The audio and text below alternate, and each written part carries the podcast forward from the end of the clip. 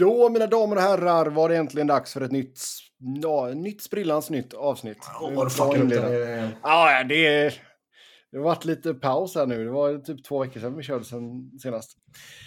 I vilket fall som helst, hej allihopa och hjärtligt välkomna till ett nytt avsnitt av Svenska fans NHL-podd. Det är nog närmare tre veckor än två veckor i alla fall. Okej. Okay. Sebastian Norén, Niklas Wiberg och Robin Fredriksson.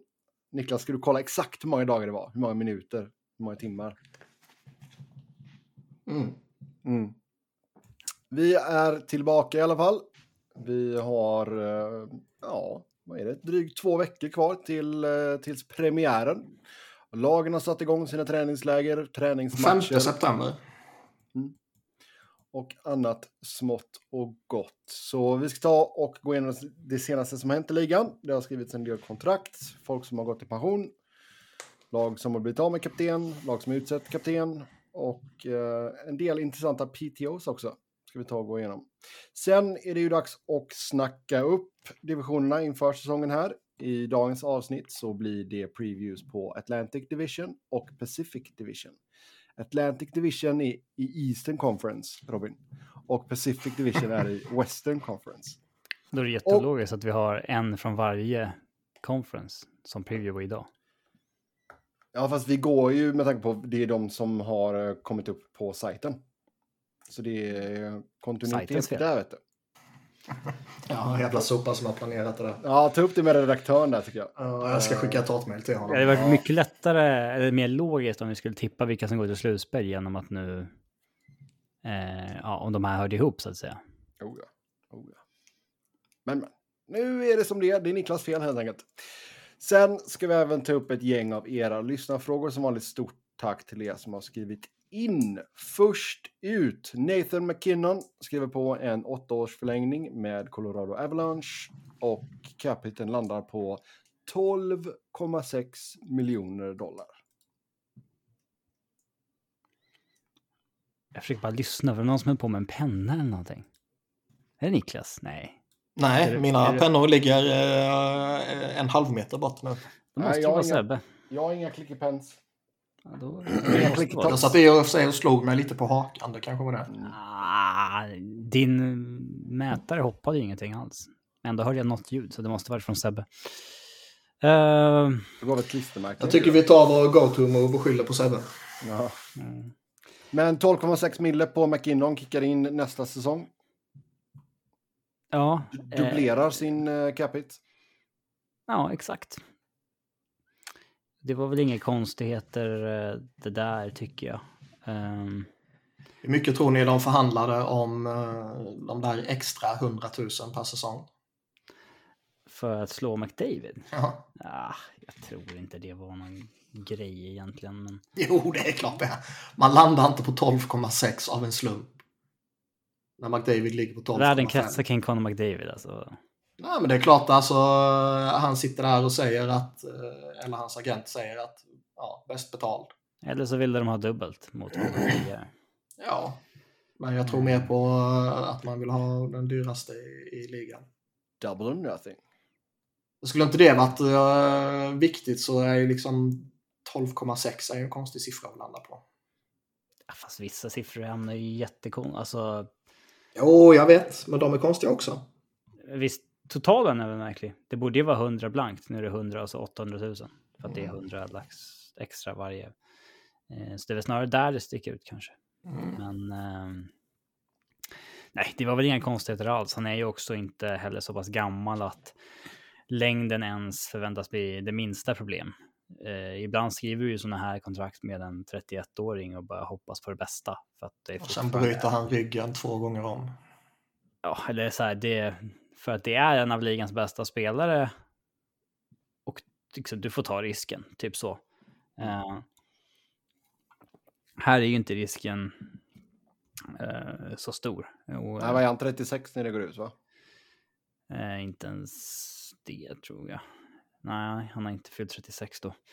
Um, så att nej, det, längdmässigt är det ju ganska perfekt och sen så capitmässigt så är det väl ganska fair. Eh, han är ju inte bäst, bästa spelaren i ligan. Eh, men jag tycker inte riktigt man kan... Eh, föra det resonemanget att bara för att man inte är bäst i ligan ska man inte ha mest betalt. Det går inte riktigt att jämföra med eh, alltså McKinnons UFA-kontrakt 2023 kan man inte hålla på att jämföra med McDavids RFA-kontrakt som han skrev 2017. Nej. Nej, och McDavids cap hit percentage är ändå större. Ja, och eh, alltså vad kommer Matthews, McDavid, Dreisaitl signa för om två, tre år när deras kontrakt är upp? Eh, och dessutom en faktor då är ju att vi eh, antagligen kommer ha sett ett stort hopp. I ja, exakt. De kommer ju signa för 15-ish. Mm. Eh, så att jag, jag, tror absolut inte att den här cap kommer vara något som sticker ut eh, enormt. Um, så att det här var väl bara... Här, det är ju det är ligans största kontrakt, men det kändes mest som en formalitet att det skulle bli signat. Ja. Uh, och, uh, man har alltid sett det som att Eric Johnson 6 millar kommer landa på McKinnon och så är det med det och så blev det också. Plus 3 100 000 och de får man väl hitta någon annanstans. så att Nej, jag, jag är nöjd. Det var... Eh, jag vet inte, det var... Jag bara genast jiddra med total randoms på Twitter såklart. Som Klart eh, hävdade att eh, nu är Colorado i serious cap hell nästa år. Men liksom... Jag vet inte vad som är eh, cap hell med, alltså man har... Man har liksom McHard, Gerard, Manson, Taves uppsignade. Man har en topp 6 uppsignad. Man har liksom inga hål att fylla med liksom 10-15 mille kvar, förutom djup. Och det, då är väl alla cap held i så fall. Jag menar, du kommer inte ha någon contender som liksom går runt med 10-15 millar över. Nej. så, så... Nej, men jag menar grejen är också alltså efter denna säsongen. Jag menar, du har två veteraner i Cogliano och Helm som ligger på 1,25 var liksom. Du kan hitta en likvärdig spelare för en miljon blankt. Och så har du löst det liksom. Ja, det är väl lite lyx som försvinner efter i år med att eh, ja. du får nog ersätta JT Confer med någon som tjänar 1,5 istället för 3,5 och sen får du väl ersätta Eric Johnson med någon en miljons back eller dylikt. Eh, så att, nej, capmässigt är ju inte alls något problem. Eh, och, eh, fair kontrakt för McKinnon som har varit en av ligans liksom, topp tre centrar de senaste fem åren. Um, ihop med McDavid och Matthews är han väl det. Mm. Ja. Feta signing-bonusar. Bara ett år med ordentlig lön. Ja, men det är gött. Ja, jag undrar varför de gör det där ibland. Alltså, det är väl kul för spelarna att få en klumpsumma, men eh, eh, varför inte just en säsong? Mm. Varför blev det så liksom? Förväntar de sig att något ska hända 26-27? Jag vet inte, men man vill väl alltid ha signing-bonusar. Är det CBA uppe då? men det brukar ju vara att då vill man ha signing-bonusar, för de får man ju oavsett va? Ja. Men man får inte. Det kanske var, de fick göra tvärtom här. Eller McKinnon fick eh, gå med på att ta något annat för att eh, få de där 100 000 extra per säsong. Ja. Ja. Give and take. Ja. Men han kommer ju få, vad blir det, 46 mille drygt i faktiska pengar i sign-on-bonusar de första tre säsongerna av detta kontraktet. Så det är väl ganska hyfsat. Mm. Det går bra för Stan Kroenke. Mm. Jag vet inte hur Avs mår liksom ekonomiskt, om han liksom behöver täcka sådana där grejer. Eller om Avs som organisation klarar den biten själv. Mm. Jag vet inte. Nej, ingen aning faktiskt. Du får göra ett djupdyk i Kronkis eh, finanser helt enkelt. Mm. Mm. Sen Colorado signade ju även Evan Rodriguez på ett ettårskontrakt. Två miljoner i capita för honom. Det ja, var han var väl... Ja, men han var väl typ drömnamnet när det inte blev någonting med eh, Kadri och Stasny hade signat någon annanstans och så vidare. Att, eh, han var ju den enda liksom 40 poängspelaren kvar på marknaden. Mm. Eh, det kändes ju som den där skulle ske faktiskt. Ehm, för Rodriguez del så trodde jag väl att han skulle få en, någon form av payday nu i sommar. Det sägs att han nobbade något tre miljoners avtal på eh, tre någonting per säsong. Eh, Han nobbade väl och sen eh, blev det ingenting och så kickade han agenten va? Mm, typ. Sägs det. Um, nu vart det ett år med två mil i Avs istället. Så att, jag tror väl att han kommer ju åtminstone replikera det han gjorde i, i Pens i fjol. Och uh, då um, ja, kunna få ut ett, ett, liknande kontrakt igen nästa år. Så att, uh, det är väl ingen större skada skedd så. Men Nej, och då jag är han menar, 30 Göran, och inte 29 och så vidare. Så att det är ändå lite känsligt kanske. ja, men jag tror ändå så han ska kunna få ett kontrakt med lite term också. Ifall han gör om det han gjorde i fjol. Visst, visst. Så får vi se om han får spela Mm. första PP och sådär. Det tror jag inte i och med att han är höger, höger skytt. Men Mm. eh, eh, inget är väl omöjligt. De behövde ju bara någon eh, billig för att ersätta Kadri för att det inte fanns utrymme att ersätta med något dyrt. Eh, Och, eh, det kändes ju som en match made in heaven. Jag är väl lite besviken på att de inte... Jag skulle vilja ha en forward till och en back till. Eh, för att ha lite mera djup. Och det finns ju pengar kvar. Det finns ju cap space på 1,9. Så att man hade ju gärna haft två spelare till på 900 lax. Liksom som... eh, capspace Mikael Känjak och sparat i trade deadline också. Ja, fast jag... Jag vet inte, jag, jag, signar ju hellre djup gratis på sommaren än att betala pix för det vid deadline. Liksom. Det, Ja, men finns det så mycket eh, kvar nu? Det är några som är på Nej, lite de verkar PTOs ju- och sådär. Nej, men de verkar ju ha bestämt sig för att inte göra det. Liksom. De hade ju Mm. absolut kunnat signa en Sonny Milano eller... eh, Jo, tidigare ja, men nu menar jag. Ja, så de verkar ju inte ha velat det helt enkelt. Mm. Eh, nu har de ju Galchenyak där på PTO, men han känns ju som en väldigt icke-Avs-kompatibel spelare. Så att, eh, Ja, alltså man blir ju inte riktigt klok på honom. Ehm, men Alltså de, de chansningarna som Avs har gjort på eh, spelare som har varit bra tidigare och hamnat på waivers och så vidare. Där de har varit väldigt framgångsrika med Niturskin som det bästa exemplet såklart, så har ju inte soft and skilled-spelarna varit de som har lyckats bäst eh, i Avs. Eh, Jakobov är väl det bästa exemplet på det. Eh, så att eh, vi får väl se med Galchenyak. Jag tror inte att det är någon som Bednar kommer gilla att använda en fjärde line direkt. Nej. Men han är ju den väldigt fattiga mannen Burakovsky. Mm. Det är han ju. eh, så att, eh, vem vet, kanske. Men jag hade gärna haft en, ja, signa honom då, men signa gärna en back till, för jag vill inte att eh, Curtis McD- McDermott är liksom sjua. Jag hade gärna sett att han är åtta. Ja. Okej, vi lämnar Colorado och så går vi till LA. Där fixade man en tvåårsförlängning med Sean Dursey. 1,7 miljoner landade hans kontrakt på. Ingen bild av honom alls. Alltså grejen är att han har ju haft eh, ganska rejäla skadeproblem. Ehm, Grattis. Men uh, spelade 64 matcher i fjol. Och ja.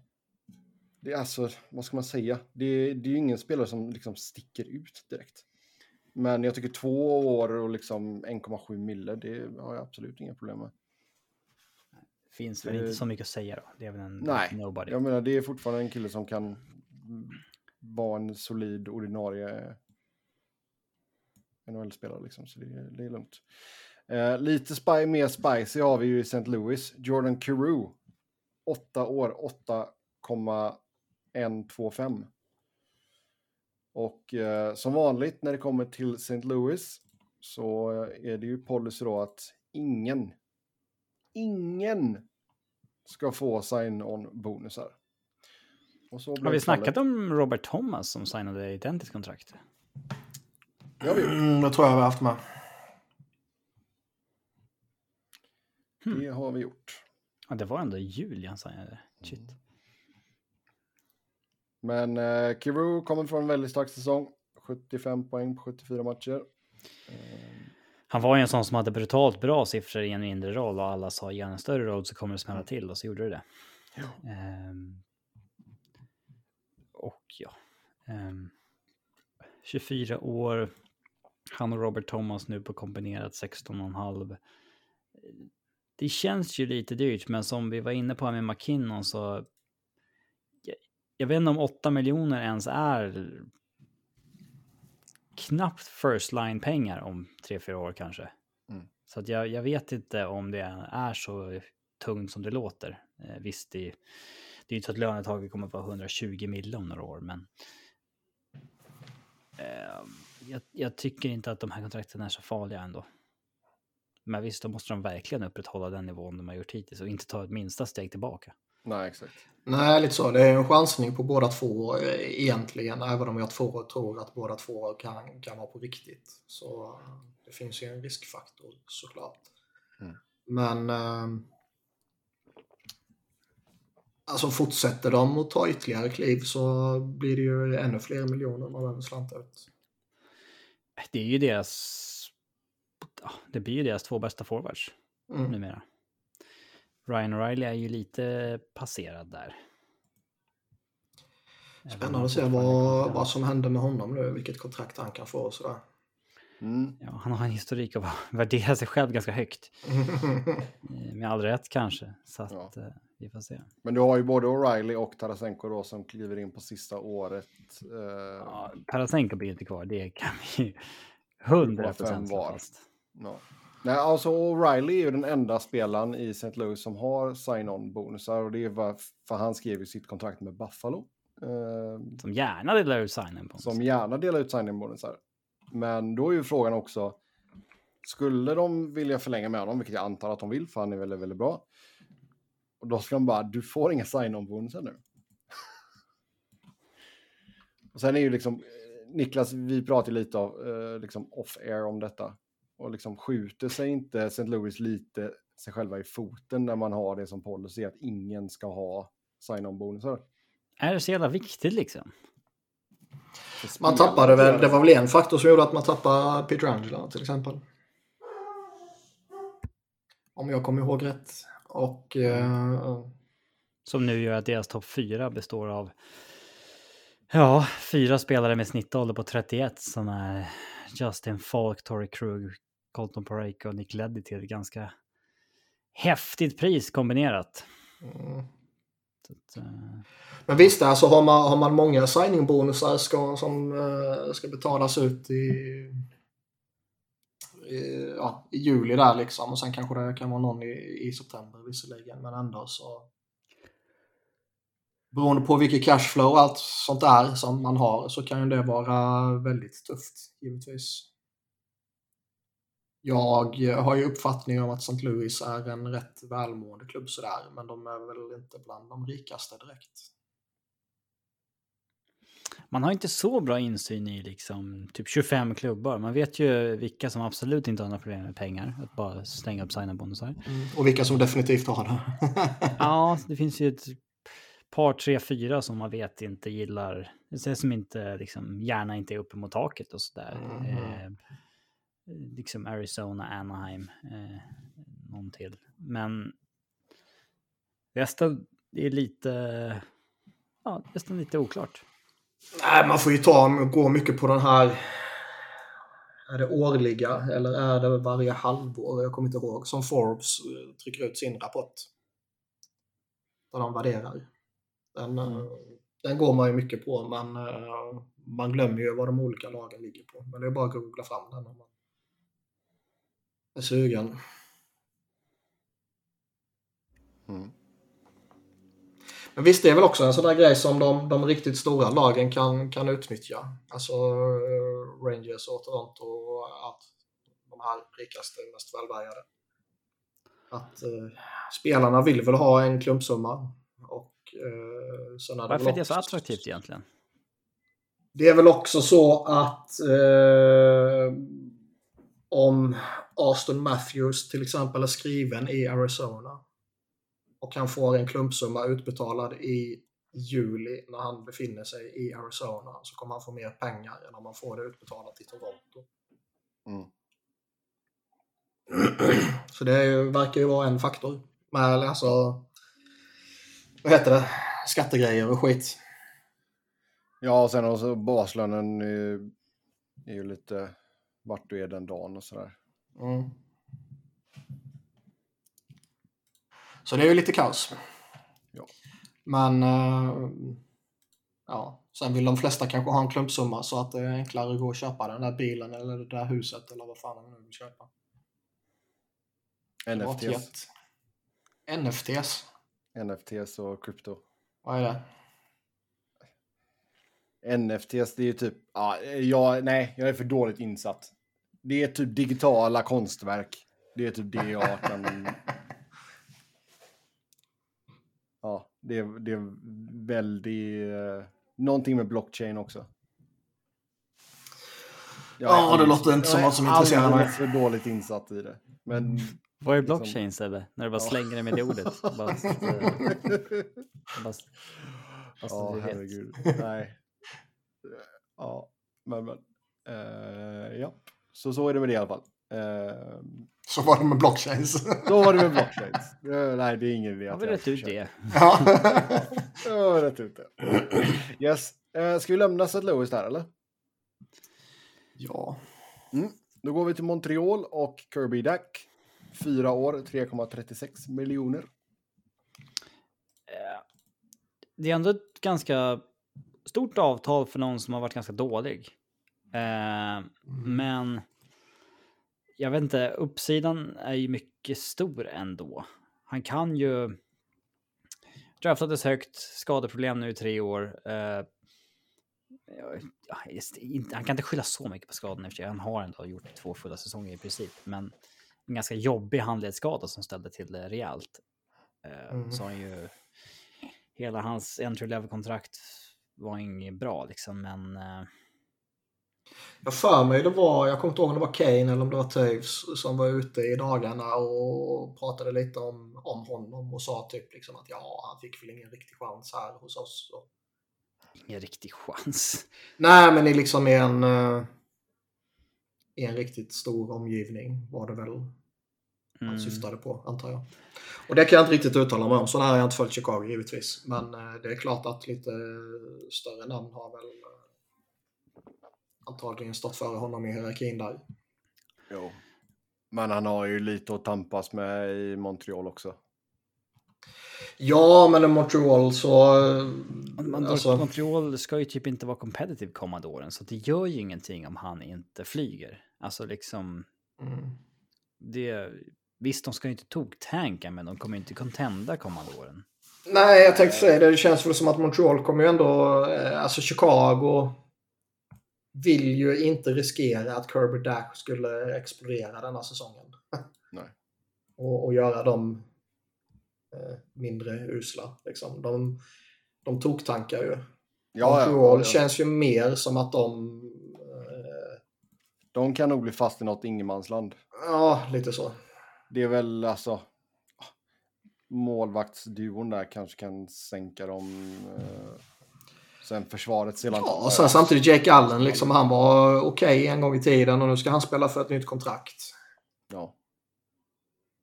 Alltså jag tycker deras, for, deras, deras forwardsuppsättning tycker jag, den ser helt okej okay ut. Du har ju en ja. tokintressant duo i första med Caulfield och Suzuki. Ja, nej, men det är klart de har ju en 5, 6, 7 forwards som är uh, intressanta. Det kommer man inte ifrån. Sen får man väl se då om de kommer... Jag vet inte om de har sagt någonting om de ska spela honom som center eller som vinge. Ingen aning. Nej. Men... Uh... Nej, det finns... Uh, någon form av potential finns det fortfarande kvar i pojken. Vad är han? 21 liksom? Det... Jag vet att Robin... Snart past his prime. Ja, han har gått förbi sin prime enligt Robin, men... Uh... Men det är liksom ändå... Det är ju, det är ju sällan en spelare står och stampar tills man är 25 och sen breakar. Det borde ju komma här om det kommer. Liksom. Mm. Uh, ja, så är det. Om, om, han inte flyger alls, alltså han har ju varit ganska dålig till och med Chicago. Då kan man ju bara köpa ut honom om uh, två år. Till en ganska liten, alltså han, Ja, ja, ja. du, han är så pass ung att Ja, exakt. utköpskostnaden bara är en tredjedel av kontraktet istället för två tredjedelar och du knallar vidare liksom i livet. Mm. Inte mer med det. Eh, så att jag, jag tycker ändå inte att det finns någon stor nedsida för eh, Montreal här. De Nej. verkar ju sköta ting, saker och ting eh, ganska bra numera. Mm. Allt känns ganska genomtänkt. Yes. Sen går vi till Ottawa och Tim Stützle. Åtta års förlängning där. 8,35 miljoner i capita. Det är... eh, Fan vad de är roliga nu, Ottawa. De bara slänger ur sig pengar och satsningar. Ja, ja, och- pl- plånboken är öppen. Liksom. Ja. Bara kastar upp det där eh, Amex Platina-kortet. Bara här. Fler eh, college-ungar bör vara ägare, tycker jag. Mm. Men alltså det är, detta skrivs ju ett år i förtid också. Stützle går in på sista året på hans entry level och sen kliver han rätt upp på över 8 mille. Och han var ju bra förra året. Jag tror ju han kommer bli jätteduktig. Och jag menar, ska han gå in och lira med DeBrincat och Giroud denna säsongen så kan han ju ta ett riktigt stort kliv från sina 58 poäng. Oh, ja. Det är väl till och med en tämligen stor besvikelse om han inte tar det där stora klivet. Han har ju visat för mycket potential för att man inte ska signa det här om man får en chansen typ. Mm. Alltså, det är väl lite som det var med Jack Hughes. Då sa vi att det är lite chansning också för att just där och då hade han inte hunnit visa någonting än. Men det fanns väl en tillräckligt stor övertygelse om hans kapacitet för att det inte skulle vara eh, eh, ja, värt att signa liksom.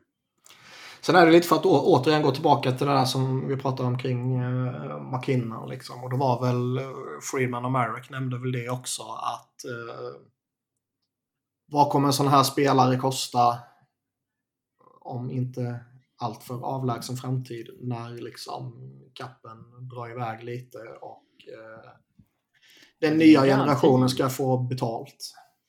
Alltså, det är ingen garanti att han är en 90 poängspelare om några år, men Nej, nej. Men att, eh, att man kanske kan se en liten trend här att eh, de slänger ut de stora kontrakten till de unga spelarna nu, även om det kanske är en liten chansning. Bara för att man liksom inte ska behöva slänga upp 11-12 miljoner till han inom kort istället. Jo, absolut. Men var det nu som inte ville ge kontrakt till unga spelare?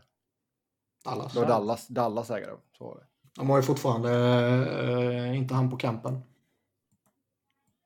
Jason Robertson. Han och sen var det... Vem fan var det i Vegas? Nick Haig. Och sen var det en till som jag inte kommer ihåg vem fan det var. Som inte är på campen. I Dallas? Nej, nej, i ligan. Rasmus Sandin. Nej, ja, men en riktig spelare. Nej, det är nog ingen. Alltså de enda RFA-sen är ju Sandin, Robertson, Haig och Formenton. Ja, då, då kanske det var någon av dem ändå. Mm. Men det är Robinson som är den stora. Ja, Robertson. Vad sa jag? Robinson tror jag. Kanske tänkte på Mrs Robinson. ja. ja. Ehm, men han... eh, fan, det är alltid anmärkningsvärt när, när en sån jävla bra spelare inte är med på kampen. Då har man misslyckats. Ja, Sen är väl han fortfarande så pass ung och, och, och fräsch att eh, jag tror inte att hans säsong kommer förstöras så att han missar en vecka av kampen eller någonting. Nej, nej, men det får inte så länge han bara missar en vecka. Ja, exakt. om han gör det nu ja. Men om det skulle bli någon jävla Nylander-situation så är inte det bra direkt. Nej. Han kan ju, det kan ju verkligen breaka det säsong om han missar en månad eh, alltså, av säsongen. Oh, ja. Oh, ja. Ja, då är man ju uppe på en helt annan grej. Men som sagt, bara missa lite i början på campen. Det är ju ett misslyckande, men det är ju ingen katastrof. Mm. Ja, när vi ändå är inne på Dallas så tradar man till sig Nils Lundqvist från New York Rangers i utbyte mot ett conditional första rundsval 2023 och ett conditional fjärde rundsval 2025. Var inte det dyrt för en snubbe som inte har visat ett piss? Jag höll fan på, jag höll fan på att tappa hakan när jag såg priset. alltså, jag trodde att någon skulle gamla på honom på sån här en third round pick liksom. Mm. För att han hade ju krävt en trade och, och så vidare. Men att slänga upp ett första rundval, alltså den 2023-draften som är så åtråvärd också. Jävlar. Det är... Top 10 protected i och för sig tror jag det var. Ja, det är klart det är, men Mm. alltså... Yikes, liksom. Ja, jag blev riktigt förvånad. Så det här är då Klingberg-ersättaren som de betalar det här eh, priset för, helt enkelt. Och det var snack om att de har haft ögonen på honom jättelänge. Visst. Och man, alltså, man blir... Det var samma sak med, med liksom Chuck Fletcher och Rasmus Ristolainen. Fletcher hade försökt få Ristolainen till Minnesota när han var där. Och liksom, nu kunde man äntligen få honom. Man ska inte låta GMs kära ner sig i, uh, i spelare. Alltså någon kanske var en jättebra idé för två år sedan, men så behöver det inte vara längre. Liksom. Nej, nej, nej, givetvis. Eh, sen säger jag inte att Dallas gör fel här, men det, det är väl en okej chansning för att fylla Klingbergs lucka med en högerfattad svensk back. Men, Alltså han eh, visade ju någonting i, i Luleå, det kommer man inte ifrån ju. Men, men, eh, Ja, Luleå är Luleå. men i Nordamerika har han inte gjort ett skit ju. Nej, han är inte så ung heller. Nej. Så det, ja, Gammal jag, gubbe på 22 år. ja, men, ja, så att det, det, prime. det förvånar mig ändå att priset var så vansinnigt högt. Mm. Ehm, faktiskt. Jag vet inte hur snacket har gått, men är det så jävla självklart att han kommer gå in direkt? Det är det väl inte. Alltså bra, eh, bra för Rangers att liksom här är en spelare som har krävt en trade och inte tänker rapportera till campen och så får de ut ett första rundsval för honom. När det är bara en spelare som har varit en djup spelare för dem. Mm. Det, det får man säga. Alltså han bör väl ta en plats, eller? Det beror väl lite på hur de tänker om lira Heiskanen till vänster. Då bör han väl ha goda möjligheter. Mm. För då har du Heiskanen, Lindell och Ryan Sutter på vänstersidan. Då blir det plötsligt en jävligt vänstertung uh, Ja, det blir det. Det blir det. Då skulle du ha Nisse och sen Colin Miller och Janne. Hackenberg. Hackenberg. Mm. Så visst. Men ja, vi får se vad som händer och fötter där helt enkelt. Eh, sen eh, fick vi tre profilstarka backar som eh, gick i pension samma dag. Sedeno Chara, PK Subban och Keith Yandel. Eh, Två var ju Chara- sjukt väntade.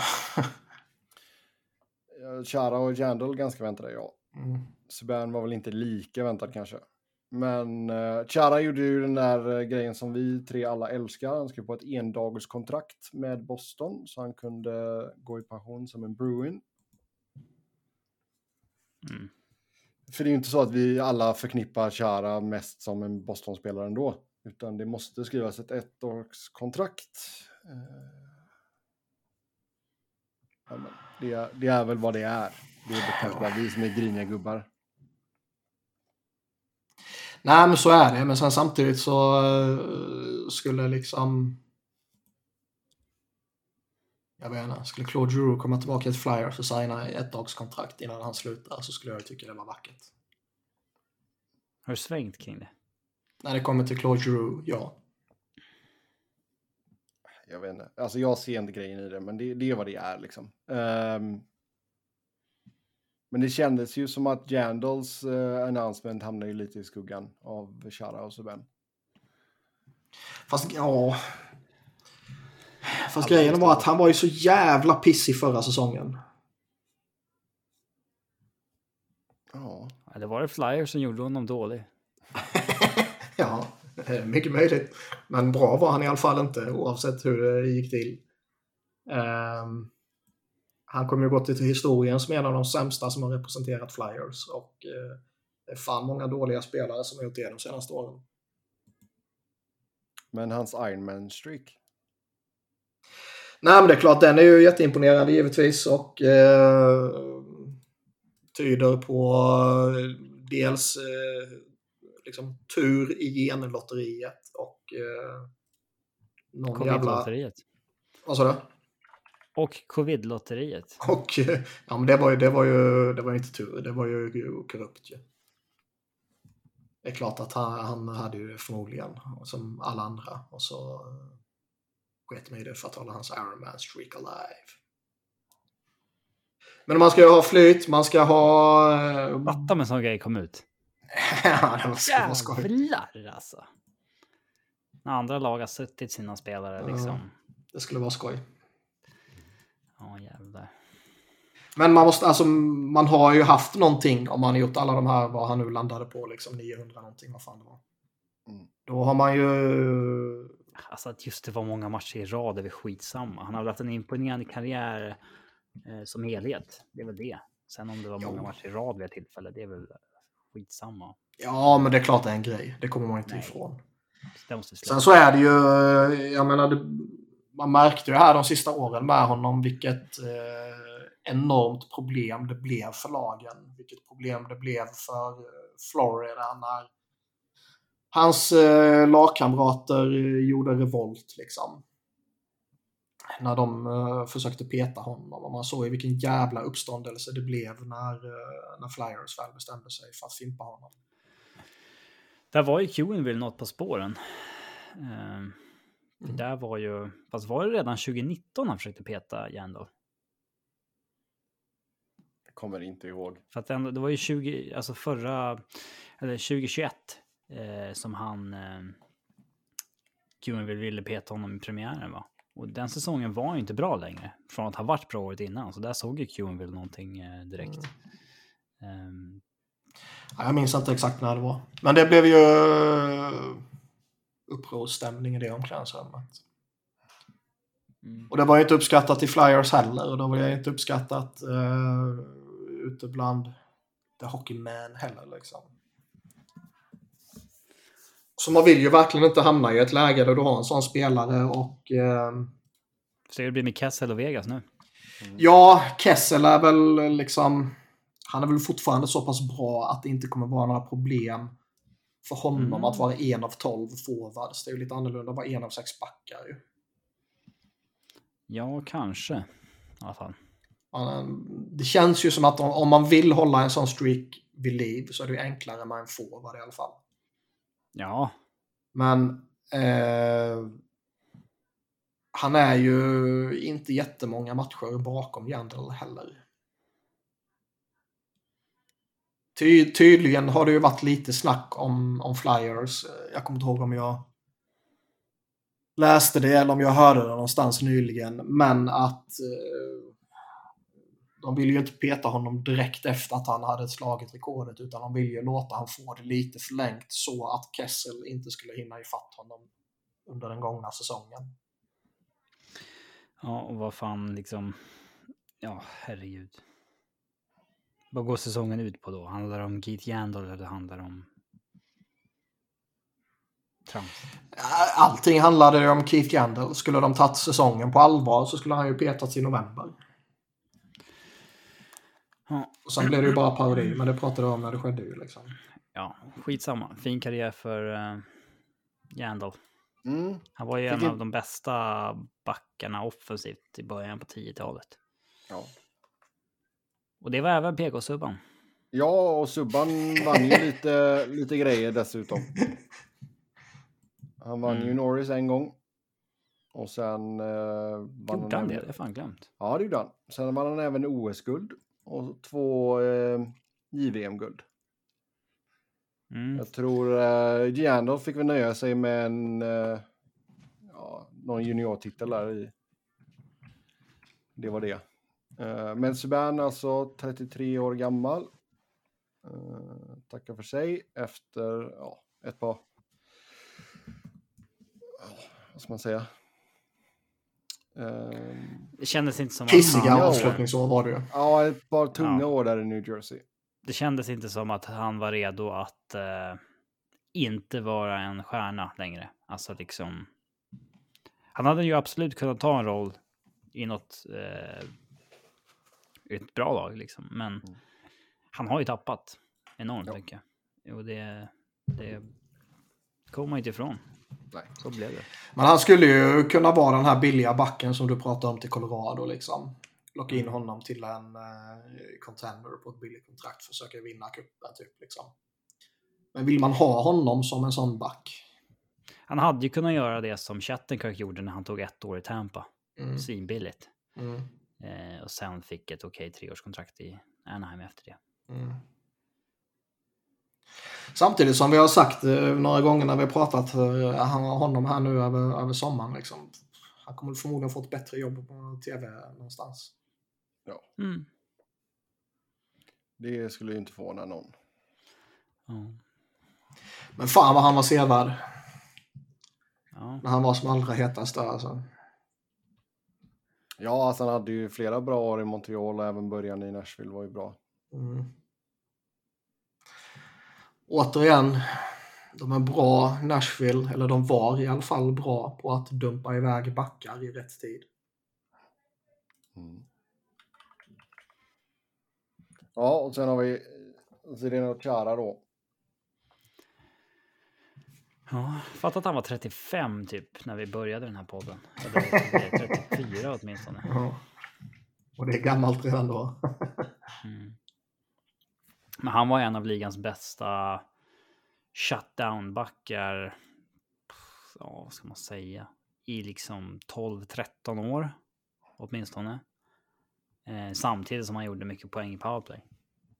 Eh, Ja, nej, han var ett jävla monster. Från det att han liksom eh, hade breakat i, i uh, Ottawa. Och sen så lyfte han väl sig ytterligare ett snäpp i Boston liksom. Ottawa valde mellan Wade Redden och Chara. Mm.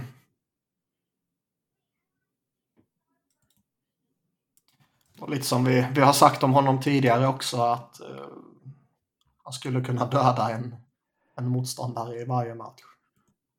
Ja. Men ändå för att ha de fysiska förutsättningar han hade så var han ändå eh, rätt clean. Liksom. Det är klart han kunde tacklas och han kunde uh, fightas och allt sånt där. Men var jävla ingen full spelare alltså. Nej, Nej. sista fula grejen han gjorde var väl den här... Ja, när han petade in Pacioretty i gaven där. Men eh, man vet inte riktigt hur, eh, hur mycket med flit det var så att säga att den där gaven kom precis där. Skulle jag ha spelat och jag skulle ha haft hans fysiska förutsättningar så skulle jag ju missbrukat dem eh, Du skulle varit avstängd hela tiden. hela tiden, men eh, Ja. återkommande. Mm. Han plockade också upp Norris och han vann även Stanley Cup. Och han kom väl tvåa i World Cup. Team Europe. Ja, Team Europe ja. ja. Två VM-silver också tror jag. Så visst. Men, Nej, men det, eh, det är en av eh, den här generationens och förra generationens Mm, bästa backar. mm. 1680. Det är väl kanske inte helt rätt att säga den här generationens, för det känns ju som att den här generationens är typ Cale McCarrs generation. Liksom. Ja, Men, om man ska tar ta förra liksom- generationen så...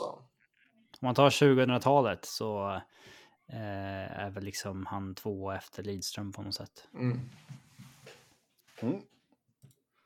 Yes, sen eh, tar vi och går till Winnipeg där eh, Blake Wheeler blir av med eh, C1 på bröstet.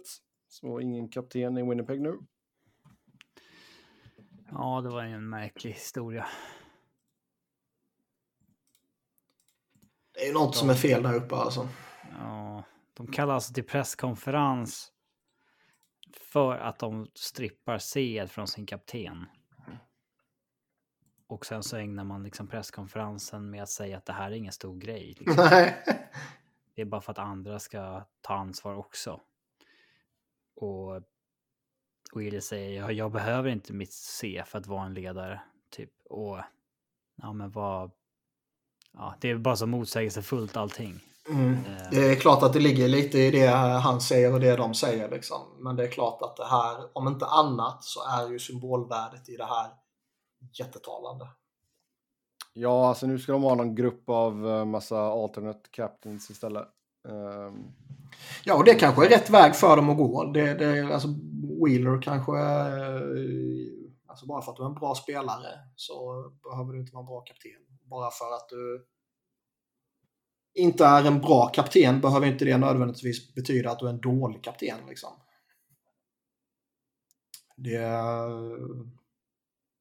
det kan ju det kan ju finnas något som är något mellanting också. Mm. Ja, alltså han var väl ute och svinga ganska hårt också i deras uh, exit interviews. det gjorde väl alla. både Wheeler och Shifley. Um, och liksom det var ju, ja, hintade om att alla i rummet var inte committade och bla bla. Nej, de hatade ju varandra. Det, ja. det, det, gjorde de tydligt. Ja. Så det kan väl vara att uh, Bonus kommer in som ny uh, tränare där och säger att ja, det är inget bra exempel och bla bla bla och då blir han av med set liksom. Mm. Men det är alltid uppmärksammat uh, när det sker liksom. Oavsett om det är Eric Lindros och Philly som var nästan åt det extrema eller om det är, vad var det, Thornton i San Jose typ liksom. Marlö var väl samma sak va? Marlö?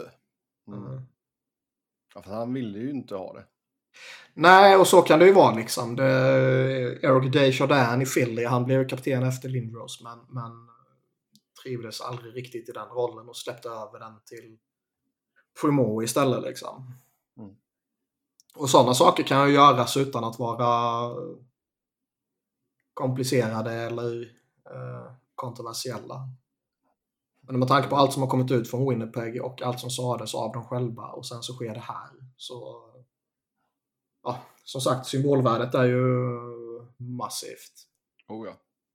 Ja, en, eh, ett lag som får en kapten i alla fall, det är Montreal. Nick Suzuki, ny kapten där. Blir ju...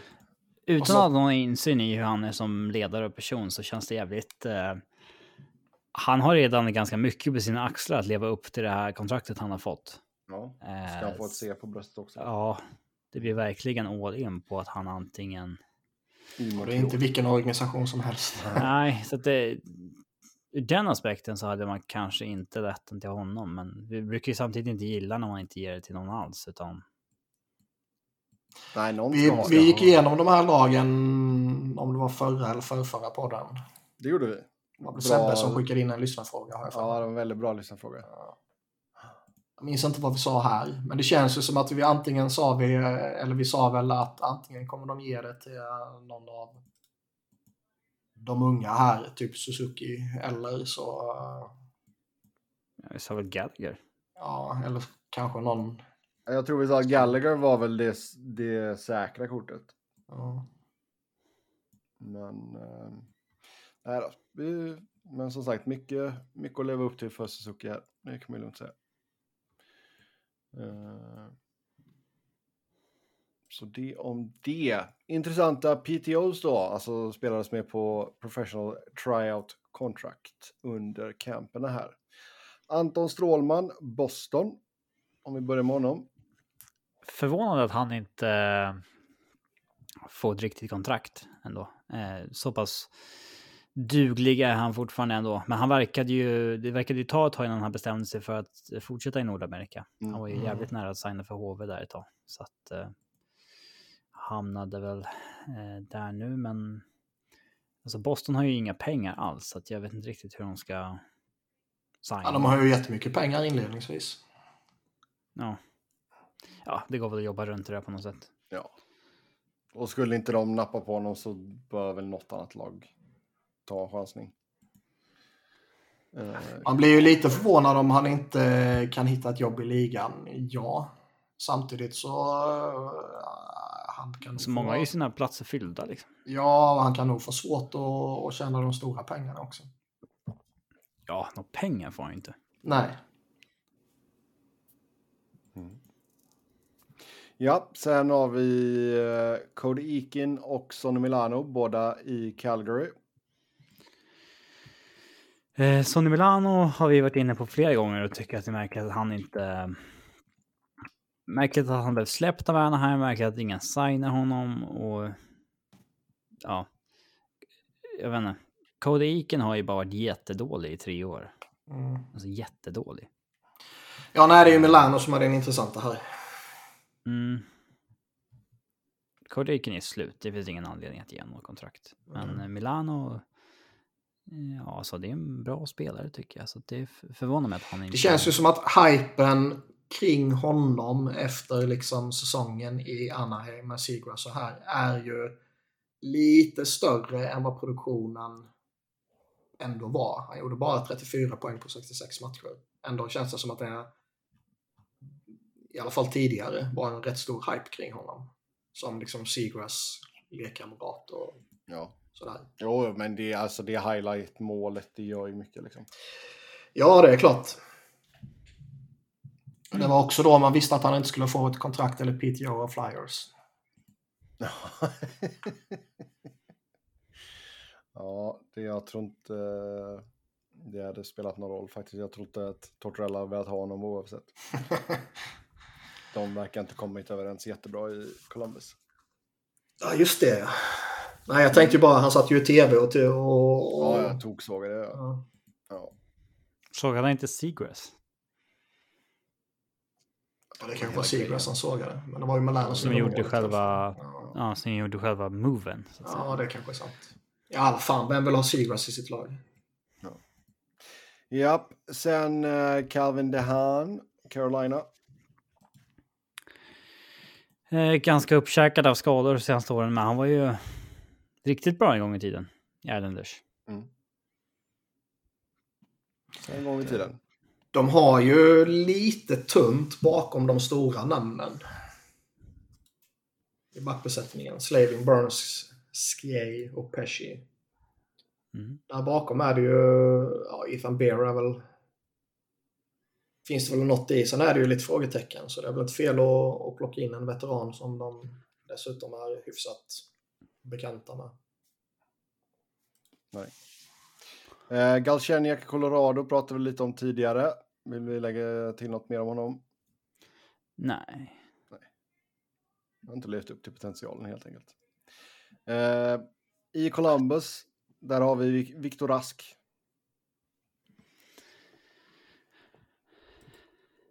Ja, Nu när du läste upp hans namn så... Uh, oklart varför jag skrev upp honom. eh, jag vet inte om det finns mycket att säga. Liksom det, här, Jag ja. glömde också skriva upp James Neal. Det är mer Ja, de har ju James Neal där också. Det är, the real deal den är väl kanske lite mer intressant. Generellt så kan man väl ofta känna att det är inte fel att plocka in en veteran bara för att fylla ut rosten sådär under training camp. Man kan sätta lite press på sina egna spelare att liksom sådär, man kan fylla ut veterankvoten i någon träningsmatch och så här är lite enklare kanske. Men, eh, eh, Alltså det... Just Neil, alltså det... Det har inte sett jättebra ut när han har varit i, i NHL de två senaste säsongerna, men... Nej, alltså han är väl, det ska väl mycket till om han ska vara en NHL-spelare liksom. Rask kan man ju ändå få ut någonting av i en begränsad roll. Ja. Sen har vi Jason Demers och Jake Virtanen i Edmonton. Edmonton ska samla på sig rövhålen. Det menar vi inte Jason Demers. Jag säger inte det.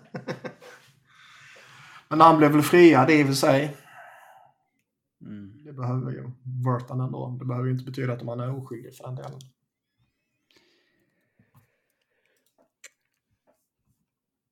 Nej, vad gjorde han? Eh, 16 poäng på 36 matcher förra året i KHL. Det är ingen bra spelare oavsett, så att det finns ju ingen uppsida där. Demers spelade ju inte... Det är ju sällan det blir något bra med de här som... Alltså veteranerna som inte spelar förra säsongen som kommer och tar eh, ett PTO. Nej, De är ju nästan bara för att fylla ut rosten på campen. Liksom. Visst, han var i en sväng i KHL, men det var ju bara fem matcher plus fyra i slutspelet. Så lirar han OS också. Mm. Träningsmatch. Ja. ja. Eh, sen har vi Nate Thompson i LA. Behöver inte säga någonting där. Det var min kommentar. Ja, han får, han får ingen kontrakt. Kom igen nu för fan, skärp dig Blake. Eh, sen har vi Artem Anisimov i Philly och Antoine Rosell. Ja. Ja, för tre år sedan han, ja. Jag tänkte säga Nisimov har man inte hört mycket av de senaste åren. Han var ju på PTO i Avs förra året. Alltså, jag, har, jag, har, jag visste inte ens att han fortfarande spelade. Men tydligen var han i KHL förra året. Ja, men han var ju på PTO hos Avs och alltså, han är ju exakt den här typen av spelare som de eh, brukar ge en andra chans till. Eller eh, ja, men de har kört Jakobov och Ditushkin och Anisimov och eh, Namnesnikov. Alltså det, det känns som att det är samma kategori, men han var ju tydligen så otränad när han dök upp att han i princip ombads vända i dörren. eh, så att eh, det blev ju inget. Och då vart det en halv säsong i KL istället. Ehm, Så att jag vet inte. Ja. Anton Rosell kan väl ändå. Han har väl blivit lite bortglömd i liksom Arizona. Sådär. Men eh, Han har, ju, han har ju varit så jävla sargad rent fysiskt också de sista åren. han var ju... Han var faktiskt genuint bra när han härjade där i Dallas ju. Ja, då var han charmig liksom. Ja. Men ehm, Jag vet inte, fan många år sedan nu. ja, eh, och har man liksom behov, man har ju redan tagit in Delorier liksom. Ja, men det var lite jag tänkte säga också. I, I ett vakuum så är det kanske inte fel att testa Antoine Rosell. Liksom. Plocka in honom, eh, en veteran som kan pusha dina egna spelare sådär och, och liksom, oj, visar det sig att han är frisk och kry igen kanske man till och med kan använda för honom. Liksom. Men du vet, efter en sommar där man har slängt ut fyra år, en jävla massa miljoner och no trade-klausul på eh, en av ligans en, en av ligans liksom, bättre fighters får man ändå säga. Han är usel spelare, men som bara fighter så är han ju bra. Liksom. Och sen har man Nick Sealer, man har eh, Johan McEwen liksom. Och... Eh.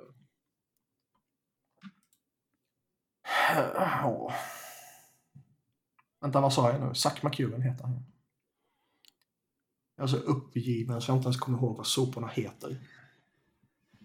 Ja, Men liksom, vad, Hur- vad- ska man med fighter ytterligare till då? Det är så jävla meningslöst bara. sparringparter. Ja, men vad fan.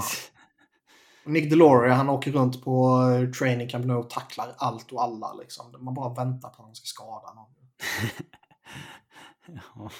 Ja. Samma sak med Anismov. Liksom. Fan, i ett jävla vakuum. Okej, testa en sån jävla snubbe. Liksom. Visst. Men jag har gjort så jävla många usla beslut de sista åren. Och det här känns ju bara som liksom... Om det utvecklar sig som man befarar med Sean Couturier, där han är borta ett par, tre månader inledningsvis och eventuellt hela säsongen. Så Mycket olika rapporter om Couturier. Ja. Men säg för, för diskussionens skull att han blir borta några månader i alla fall. Alltså, Ryan Ellis har redan bekräftat borta hela säsongen. Liksom. Säsongen är ju död innan den har börjat.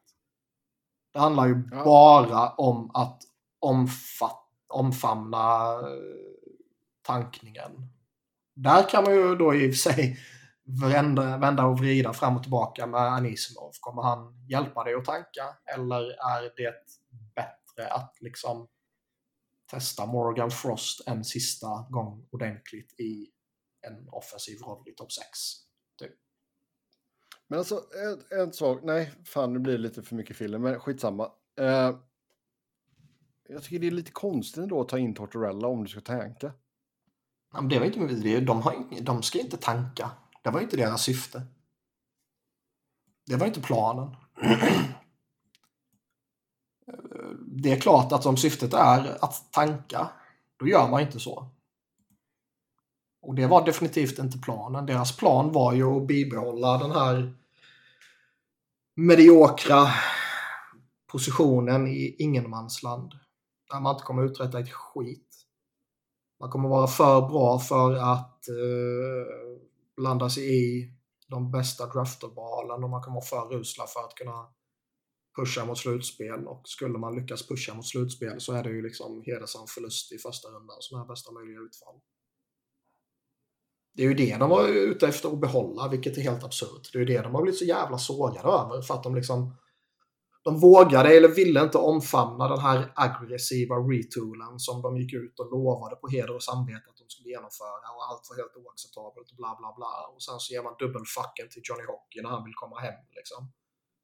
Uh, istället så slänger man iväg massa jävla assets på att ta in pissusla spelare som är liksom förkastliga karaktärer, några av dem. Liksom.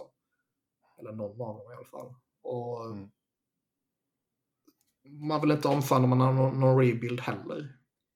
Liksom pissar iväg eh, picks till höger och vänster för eh, mediokra spelare. Men så fort du har möjlighet att få en, en bra spelare, nej då kan du inte göra det. Nej. Så då är det, det är jävla hopplöst jävla pisslag. Men det kan vi ta. Ja, det tar vi nästa vecka. Eh, sen har vi Zach Austin Reese i Toronto. Ja, där finns inget att säga. Nej, det är bra. Och sen har vi Danny DeKaiser i Vancouver. Nog ännu mindre att säga där. Mm. Det är väl en sån där man kan signa. Det är väl en sån där man kan signa på League Minimum på ett år som platshållare. Liksom. Det, det går väl. Problemet var att han tjänade otroligt mycket. Mm. Um, ja, han låg väl på över fem va? Ja. Så ja, det är väl kanske lite högsta laget. Yes, då är det dags att hoppa in på previews och vi börjar i Atlantic Division. Uh, jobbades uppåt från uh, den tippade botten. Så detta är ju rankingen från sajten helt enkelt. Så har ni några klagomål så skicka dem till Niklas. Uh, åtta. Det är inte min rankning. Är redaktionens. hittar vi Buffalo Sabres. Atlantic är fan tuff alltså. När Buffalo som känns lite på gång tippas tok sist. Mm. Kanske inte tok sist, det kanske var jämnt skägg där, men... Eh, det var hyfsat jämnt skägg och man kan väl eventuellt då tillägga också att den, ehm, den omröstningen genomfördes ju innan nyheten om Carey Price. Vadå om Carey Price? Att han inte skulle spela. Ja, men det visste väl alla? Eller? Ja, men det bekräftades för inte förrän efteråt. Och det kan eh, eventuellt påverkat en sån rankning kan jag tänka mig i alla fall. Visst. Men divisionen består ju av fyra bra lag och sen fyra lag som känns på gång. Så här kommer ju någon bli jävligt besviken. Mm. Oh ja, uh, ja alltså det var, ju, det var ju tajt även förra året mellan Buffalo, Detroit och Ottawa. Liksom. Det... Man skulle ju inte bli förvånad om Boston vinner divisionen. Man skulle heller inte bli förvånad om de får en sån jävla pissstart och bara blir ifrånsprungna och kommer sist i divisionen. Typ som... Ja, lite Islanders. Ja. ja. Det, det, skulle också kunna ske. Så att, uh, ja. Men uh, Buffalo Sabers då? Ja. De tar tillbaka den där gamla loggan såg jag. Ja. Uh, så det är ju alltid något. Men alltså. Som du säger Robin, alltså det känns som så ett lag som är på gång. Vissa frågetecken kring en 41-årig Craig Anderson och en Eric Combry som inte har varit etta förut.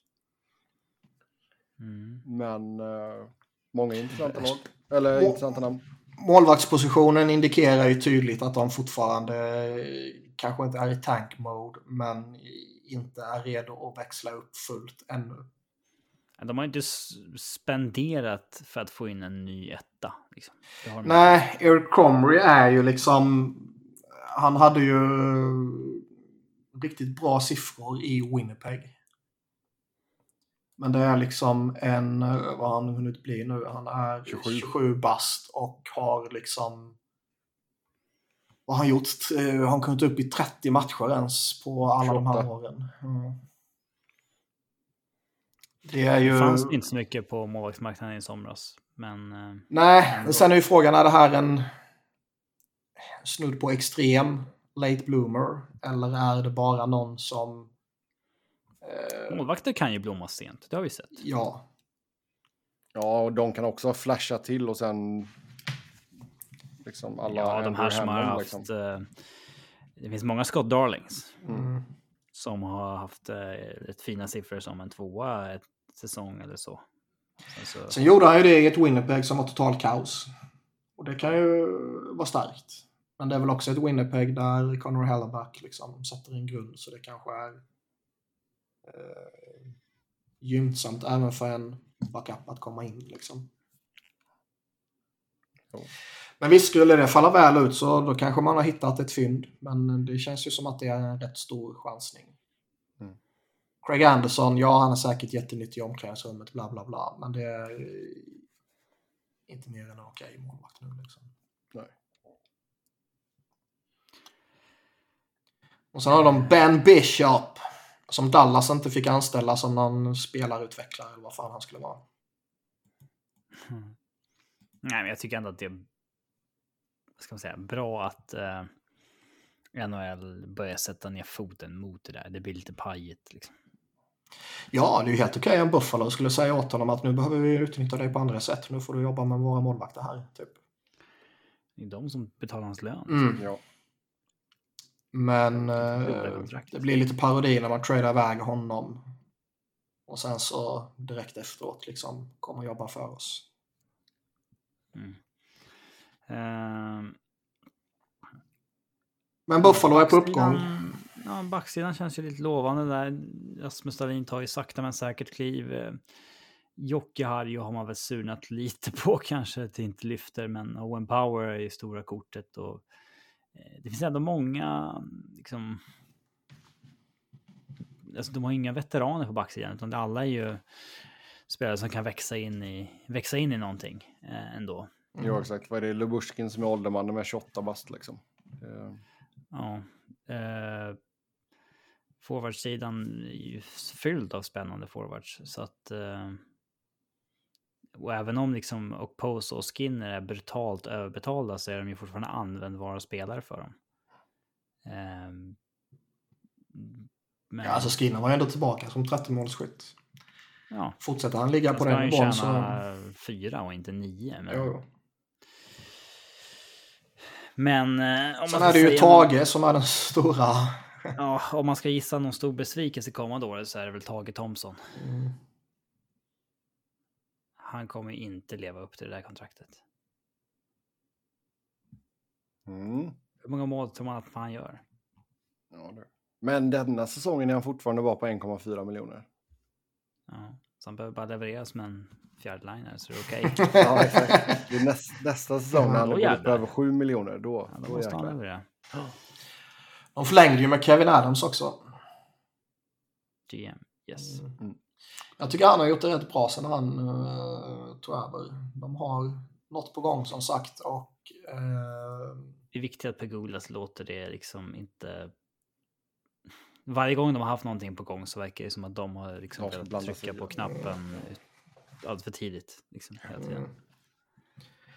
Men de har ju lite bra grejer på gång också som inte är uppe ännu som kommer, eh, som kommer komma upp de, de kommande åren. Liksom. Så det känns som att eh, det är en organisation som är, eh, liksom, har goda förutsättningar rent sportsligt att vara på uppgång. Och eh, så länge Pegulas inte lägger sig i på fel sätt så borde det organisatoriskt kunna sätta sig också. Ja. Sen behöver man ju pricka rätt med Tage. Liksom. Man behöver ju att eh, vissa av de här andra som är lite sådär halvveteraner nu fortsätter ligga på en hög nivå eller kan nå en högre nivå. Typ Dahlin och så här. Mm. Absolut. Ja, då går vi till Montreal sen då på sjunde platsen. Snackat en del De- men De känns ju väldigt välskötta nu sen Kent Hughes kom in. Han känns väldigt solid och han har väl en utmaning framför sig där det är en del frågetecken just när det kommer till liksom kvarvarande kontrakt och sånt här. Så de är väl kanske fortfarande i ett läge där de behöver vänta ut lite kontrakt. Kan jag tycka. Mm. Och det är ju alltid från Carey Price till uh, lite mindre, men som ändå har lite term kanske. Uh, det känns som att han fortsätter, eller kommer att fortsätta rensa ut lite också. Det känns ju som en Josh Anderson-trade nästan är oundviklig. Ja, alltså skulle de inte ha nosat på en wildcard-plats så lär det nog säljas av lite, det är absolut. Ja, och det finner man ju som rätt osannolikt att de kommer göra. Uh, vad de behöver göra är ju att försöka sälja av.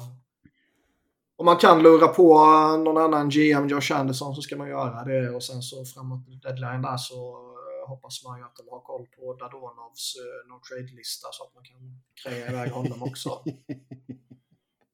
ja. och sen, alltså fan, de har ytterligare några Penning, UFA, C. Monahan, Duran, Paul Byron. Jag vet inte exakt hur läget är med dem här idag, men det skulle ju kunna ge några picks, eventuellt framåt deadline. Så det handlar ju bara om att sälja av och hårda lite picks fortfarande. Ja, sen har, vad har han för stora beslut framför sig? Cole Caulfield blir RFA efter denna säsongen. Det är väl det största kanske. Ja. Och där kanske Vad- man, eh, man skulle väl, man, det är väl för tidigt att signa honom nu. Om man inte får något jävla fyndkontrakt givetvis. Mm. Men med tanke på att man kanske inte ska förvänta sig att de ska vara med och slåss om, eh, om slutspelsplatserna. Kanske rent av var... De, jag har svårt att se att de kommer landa på vad de hade förra året. 55 poäng. Eh, men hur tycker ni man ska göra med uh, Sla, Slavkovski? Skovkovski? Man får vara ödmjuk inför det faktum att det här inte var ett bra draftår och inte låta draftpositionen eh, stöka till det.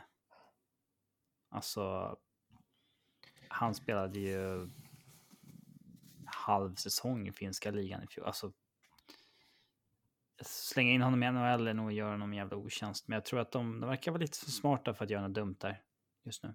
Alltså de har väl sagt Ja. att han ska vara i Nordamerika. Sen är ju frågan då om det blir Ja, det kan jag förstå att de i vill. Montreal eller Laval. Ja, man kan ju inte skicka honom till en jävla juniorliga. Nej, sen... Det vore ju eh, också göra honom en otjänst. Nej, skicka ner en AHL Ja. och visar han att han är för bra för det så är det bara att kalla upp och då är det bara att köra. Mm. Mm. Sen sjätte plats, där har vi Ottawa. Ja, som vi har snackat om. Också på gång. Ehm, Verkligen. boostade av The Brinket och eh, Giroud nu. Så att, eh, och fått eh, sina spelare att committa som Kajak och Stützle. Så att eh, nej, där finns det någonting. Okej målvaktsduo i Cam Talbot och Anton Forsberg. Ehm, Får de bara ett okej målvaktsspel så, så tror jag de kan överraska. Backsidan bakom Thomas Chabot är ju fortfarande ganska sådär. Alltså, Mm. Det skulle Benson behövas en till där. Det skulle varit så jävla perfekt med Klingberg för dem. Mm. Ja. Mm. Eh, det, det hade det. Men eh, så blev det gick. jag ser, jag ser den här Cowboys lineup. Eh, eh, såg ni Drake Bathersons eh, svar när han fick frågan om det här med hockeykultur? Nej. Nej, det var lite kul. Eh, han, han fick ju frågan What's your take on hockey culture right now and where is that? Jag tror inte han riktigt fattar. för Han bara I'm living the dream. I can't. We got a great dressing room here. I'm having a blast. Ja. Jag tror inte han riktigt fattar. det här handlade ju liksom om Hockey Canada och deras utredning. Och, Ja. Eh, han är väl dessutom en av de som är under utredning, va? Han var med i truppen, ja. Så han eh, kanske medvetet missuppfattade också. Ja. Mm.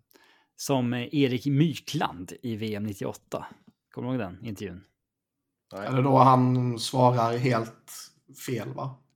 Ja, han bara struntar i vad själva frågan var. Ja, Och han bara han pratar vill. massa floskler. Han, han var ute och han var ute och svingade. Han var ute och drack bärs med eh, Henning Berg tror jag inför matchen mot Skottland.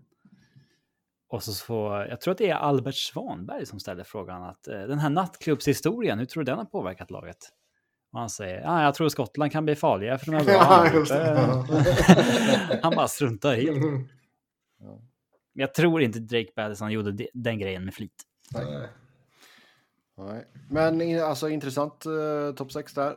Eh, Alltså vara- den är ju så jävla... eh, Det börjar ju nästan röra sig i byxan. Det här var ju en pissdivision för två år sedan. Mm. Och så nu är Buffalo, Montreal, Ottawa och Detroit på gång. Liksom. Det är... NHL går ju i cykler, men det krävs ju ändå kompetent folk. Så att... Eh... Men alltså slänga upp liksom Fachak, Norris, Batherson och sen Giroud, Brinkat, Stützle. Där finns det ju potential, eller potential för att det ska bli jävla många mål. Sen skulle det kunna finnas en potential för att det kommer bli jävligt många mål åt andra eh, hållet också. Ja, Det känns som att man, man, man skulle ju kunna få ett, ett solitt målvaktsspel av Talbot Forsberg, men båda två skulle också kunna eh, krascha fullkomligt. Man funderar ju lite om Pierre Dorian, liksom, och vad han... Alltså var han bakbunden av, eh, det var han ju såklart, av Melnick, men att en sån som Pierre Maguire liksom kickas någon, må alltså någon månad efter att Melnick har dött. Mm. Alltså var det Melnicks gubbe i så fall som bildade in honom? Alltså man får, man får ju det intrycket i alla fall. Ja, alltså det måste ju ha varit så. Ja. Ja, Vem skulle annars ha liksom tagit in honom och ångrat sig efter ett år? Nej. exakt. Det, man vet väl vad Tim, man vet, man vet vad Pierre Maguire är i det här laget. Och det ska ju dessutom ha varit han som pushat för Travis Hamonic-traden sägs det ju. Ja, och att Jack Capuano gick i god för att han var bra för dem för typ åtta år sedan i Islanders. Så att nej, men backsidan behöver de ju städa upp. Eh, men det är... Rom byggdes inte på en dag, som man säger. Nej, Nej, lite så. Och de är, kan väl, man kan väl fortfarande tycka också att eh, visst, de fick in någon veteran här sådär liksom. Men det är ju inte så att de desperat måste ta klivet denna säsongen. De kan ju fortfarande vänta ut Jake Sanderson och, och liksom vänta ytterligare på Stützle och Vatchak och Norris, alla de här som fortfarande är unga. Ja. Det är inte så att Claude Giroux kommer in och sätter liksom en tickande klocka på att vinna en cup så, utan... Nej. Ja. Så stor är han ju inte, tyvärr. Tyvärr och tyvärr. Nej, men framförallt så är ju inte liksom Att ålders... det var han som valde dem, liksom. Ja, ja Alltså- men framförallt så är inte åldersstrukturen och liksom roster-sammansättningen i övrigt redo för att ta det steget. Det kanske de är om ett halvår eller om två år. Men, men eh, det behöver nog fortfarande finjusteras lite i, i backbesättningen som sagt. Eh, få in en, en riktig eh, högerfattad back där tycker jag. Mm. Eh, femma, där hittar vi Detroit. På tal om att ha rätt människor på rätt plats. Steve Eiserman, Uncle Steve. Steve Izerman, som Bill Clinton sa. Men eh, ja, man är ju nyfiken på coachen. För man eh, vet ju inte vad han är, men man har förtroende för Eisermans handplockning där. I övrigt så gillar jag ju allt de har gjort med eh, eh, rostern. Så det, eh, vad ska man säga, det är en blandning av att de trycker på knappen och går lite före, och, men de ga- garderar ändå upp sig för att det kan bli en pissäsong där man liksom säljer av Mm. vid deadline också. En Olli Mäta, eh, Sutter, Sundqvist, liksom, ja, Bertuzzi och inte Larkin såklart, men man levlar ju upp lite, men man gör det liksom inte. Man gör ju lite som lite liknande Ottawa nästan, att man liksom levlar upp, men det är inte nödvändigtvis nu man ska ta steget. nej. Så att, eh, ja. Eller man ska ju ta ett steg, men man ska inte ta det stora Jo. steget. Ja, man vill ta ett steg tillbaka och bli någon slag på sig liksom. Mm. nej. Um, Nej, men liksom solid. Alltså jag tycker Andrew Kopp var ju, det var ju starkt om man landade honom. han hade någon skada nu har jag för mig jag läste. Han är Ja, ofta men- skadad. Ja, och jag menar, Perron har ju visat sig åldras med, med värdighet. Nej, men jag tycker de har pl- plockat in bra, bra spelare. Kopp och Perron och Ben Sherrott är väl liksom en... eh, han kommer ju överanvändas och han kommer ju på ett för stort kontrakt. Men det är ju inte nödvändigtvis liksom en, en, en dålig spelare att få in sådär. Liksom, tror jag. Nej, nej, och jag menar det är ju fortfarande Moritz Seider som kommer att driva det tåget från blå linjen ändå. Så Ja. det, det är nog lugnt. Sen får vi väl se då, Ville Husso och Alex Nedeljkovic. Ja, ehm, Den duon känns ju lätt bättre än, äh, än vad Buffalo har. Mm. Och nog snäppet bättre än vad Ottawa har också. mm. Och bättre än Montreals. Och eh, bättre än Montreal. Ja. Så visst. Mm. Eh, Men de, här ska givetvis bli superintressanta. Ehm, En av de mest spännande divisionerna. ja. Eh, En av dem. finns fyra. Jo, liksom. jo. Nej, nej, men alltså, jag tror den verkligen kan bli hyperintressant. Och jag menar, liksom, det var, vi fick ju bra första år av Sider och Raymond. Så det... Ja, Detroit blir nog sevärda. Fyra Hög tid för båda två att ta ett steg tillbaka nu. Nej då. Ingen sophomore slump där inte, skulle jag säga. Mm. Boston då och deras eh, skadeproblem. Ja. Det kommer Eh, någon uppdatering där på exakt hur länge folk är borta eller? nej, inte vad jag har sett. Men jag har inte letat efter det heller. För det är verkligen avgörande om du snackar en månad eller två på vissa. Men... Eh, ja. För de behöver bara... Alltså det är ju som Islanders i fjol. De måste hänga med i början här när de har ganska speciella förutsättningar. Och gör de inte det, då är det kört. Gör de det, då, då blir de farliga sen. Ja, så känns det ju definitivt. Hålla sig flytande och bara hänga med i, uh, i slutspelsracet. Så... De har rätt intressant kontraktsstruktur. Många fas på forwardsidan efter den här säsongen kan man ju lugnt säga. Och backsidan har man liksom ja, tre jättar signade och sen två år på resten. Men de ska vara Eh. tillbaka innan årsskiftet i alla fall. eh, Och alltså, gärna ett tag innan. Hoppas man ju för det skull. Det, det är Marchand och McAvoy. Mm. Bästa backen och ja, med all respekt för Pasternak, den bästa forwarden fortfarande. Eh, Ska vi se här om vi kan hitta någonting. Mm. Nej, jag, jag, ska, ska man gå out on a lim och säga att det blir liksom fiasko i Boston i år? Ja. Alltså det borde... Är det fiasko om man liksom halkar efter för att man saknar sin bästa back och sin bästa winger? Ja, det här ska vara en sista cup push liksom och så. Jo, men Ja. är, är det liksom en... Jag vet inte, jag kan tycka att liksom är, är de borta de första två månaderna och man halkar så pass långt efter att det egentligen inte hjälper att man eh, släpper upp sig när alla är tillbaka och man liksom från inte,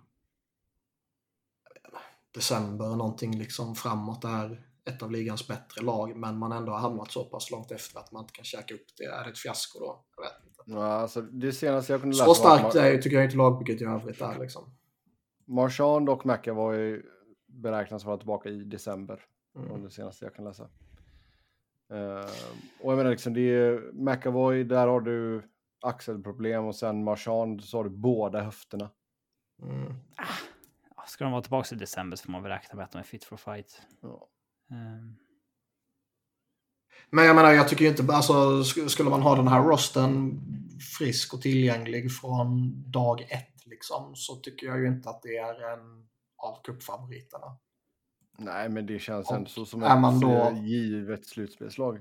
Jo, absolut. Men jag menar bara det här lite med fiasko och sådär. Om man liksom, Ja, ja. Visst, är man ett bottenlag så är det ett fiasko. Men bara missa slutspel med tanke på det här förutsättningarna. Nej, men, alltså, kan- men kan de hålla sig runt 500 ehm, fram tills det att Marchand och McAvoy är tillbaka så då fixar de nog biffen tror jag. Ja, Det, sen är det klart att det lägger ju extra press på uh, Pasnak måste ju steppa upp liksom. Det, Taylor Hall behöver de mer av också. Jag tycker du, du ja kan de, behöver mycket, de, de behöver eh, mer av många av sina eh, ja, bakom stjärnorna. Liksom. Ja, Men Bergeron behöver ju fortsätta vara en av de bästa. Liksom. Pasternak behöver ju pissa in sina mål. Och sen måste ju någon annan steppa upp i Marchands frånvaro i forwardsbesättningen och samma sak i, i försvaret. Mm. Hur känner vi kring målvaktsparet där, Ullmark och Swayman? Känns som Eh, att vi har det pratat om alla andra målvaktspar så det är lika bra Det är väl bra, också. men det är lite skevt vem av dem som tjänar mer än den andra kanske. Men eh, för i år så är det väl en bra duo att ha på 6 millar combined. Ja. Ja, alltså det, det känns, känns som de bytte av varandra ganska bra under fjolåret också. Det var en var het och sen kom den andra in och gjorde det bra när den andra inte var lika het och sådär. Så det, de två känns stabila. Sen får vi väl se då också. David Krejci kommer tillbaka, 36 år gammal. Får se hur mycket han har kvar i tanken. Mm. Men fyra är de rankade i alla fall. Plats tre, där hittar vi Florida. Förra säsongens President's Trophy-vinnare. Florida skulle ju kunna rasa fullkomligt och ändå vara ett stabilt slutspelslag. Om man jämför med liksom vad de hade förra året. Mm. För så känns det ju verkligen som att det kan bli 120-ish poäng ner till liksom 100 poäng. Och tappa 20 poäng är ju ett rätt anmärkningsvärt ras. Men det är ju inte så att 120-ish poäng är liksom deras normala nivå direkt. Men de är ju ett annat lag än de var i fjol. Ja. Det, det kommer man inte ifrån. Det, det förvånar ju inte om vi får se något helt annat. Vadå något helt annat? Ja, men de är ett helt annat lag liksom. Alltså att de... Eh, Ja, eh, ja. Whatever. Jo, nej, men så är det väl. Men som sagt, även om de kraschar så eh, i relation till det de var förra året så är det ju en, en lång väg ner så att säga. Mm. Vilket gör att de kan krascha och ändå vara ett stabilt slutspelslag. Hur mycket går du igång på ett potentiellt backpar av Mark Stahl och Radko Gudas? Gudas är väl fortfarande okej. Markstall är det väl inte. Känns inte som en bra kombination. Nej. Old and slow. Ja. Och sen Eric Stahl i fjärde kedjan. Jaha. Nej, men alltså du har väl projektat har du eh, Aaron Eckblad med eh, Gustav Forsling och sen Stahl och Godas och sen eh, Lukas Karlsson med Brandon Montour. ja. Nej, de... Um... Man, man var ju faktiskt rätt höga på, på dem tidigare när Bill Cedar kom in där och gjorde bra grejer och då har vi pratat om liksom. Men nu har man... Um man har tappat lite av det eh, förtroendet vet jag inte om det är rätt ord, men liksom, man, man har tappat lite av det anseendet på något sätt. Och um, Det ska bli intressant att se vad Paul Maurice gör. Det känns inte som att det är någon demontränare. Det känns inte heller som att det är någon dålig tränare. Uh, Där coach Q, finns mycket att säga om honom, men det var ju en ytterst kompetent hockeytränare. Liksom. Mm. Eh, Om han kramade ut lite extra ur den här rosten och som Brunette sen bara förvaltade på ett bra sätt under grundserien och inte lyckades finjustera i slutspelet så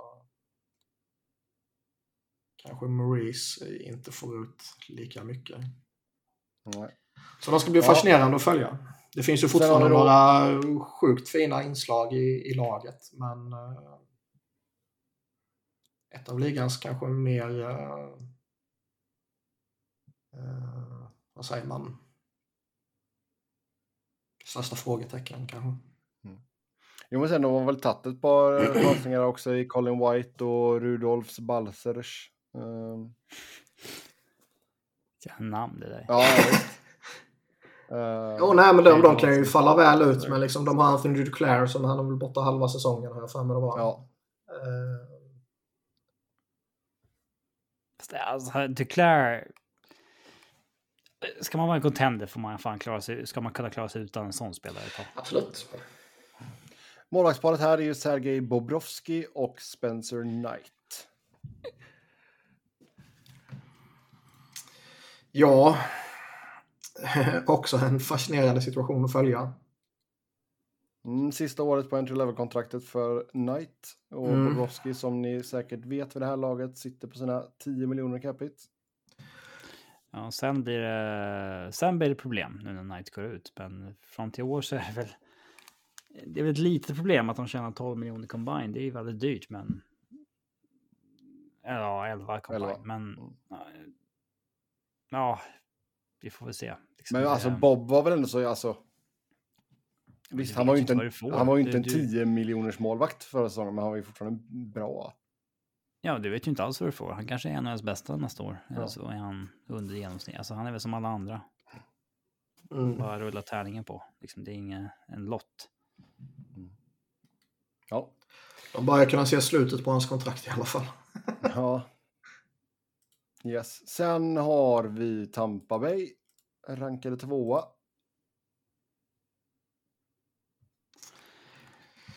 Är det nu det börjar knaka lite i fogarna där ändå? Ja, har ju tro... Alltså nu är de ju märkbart försvagade.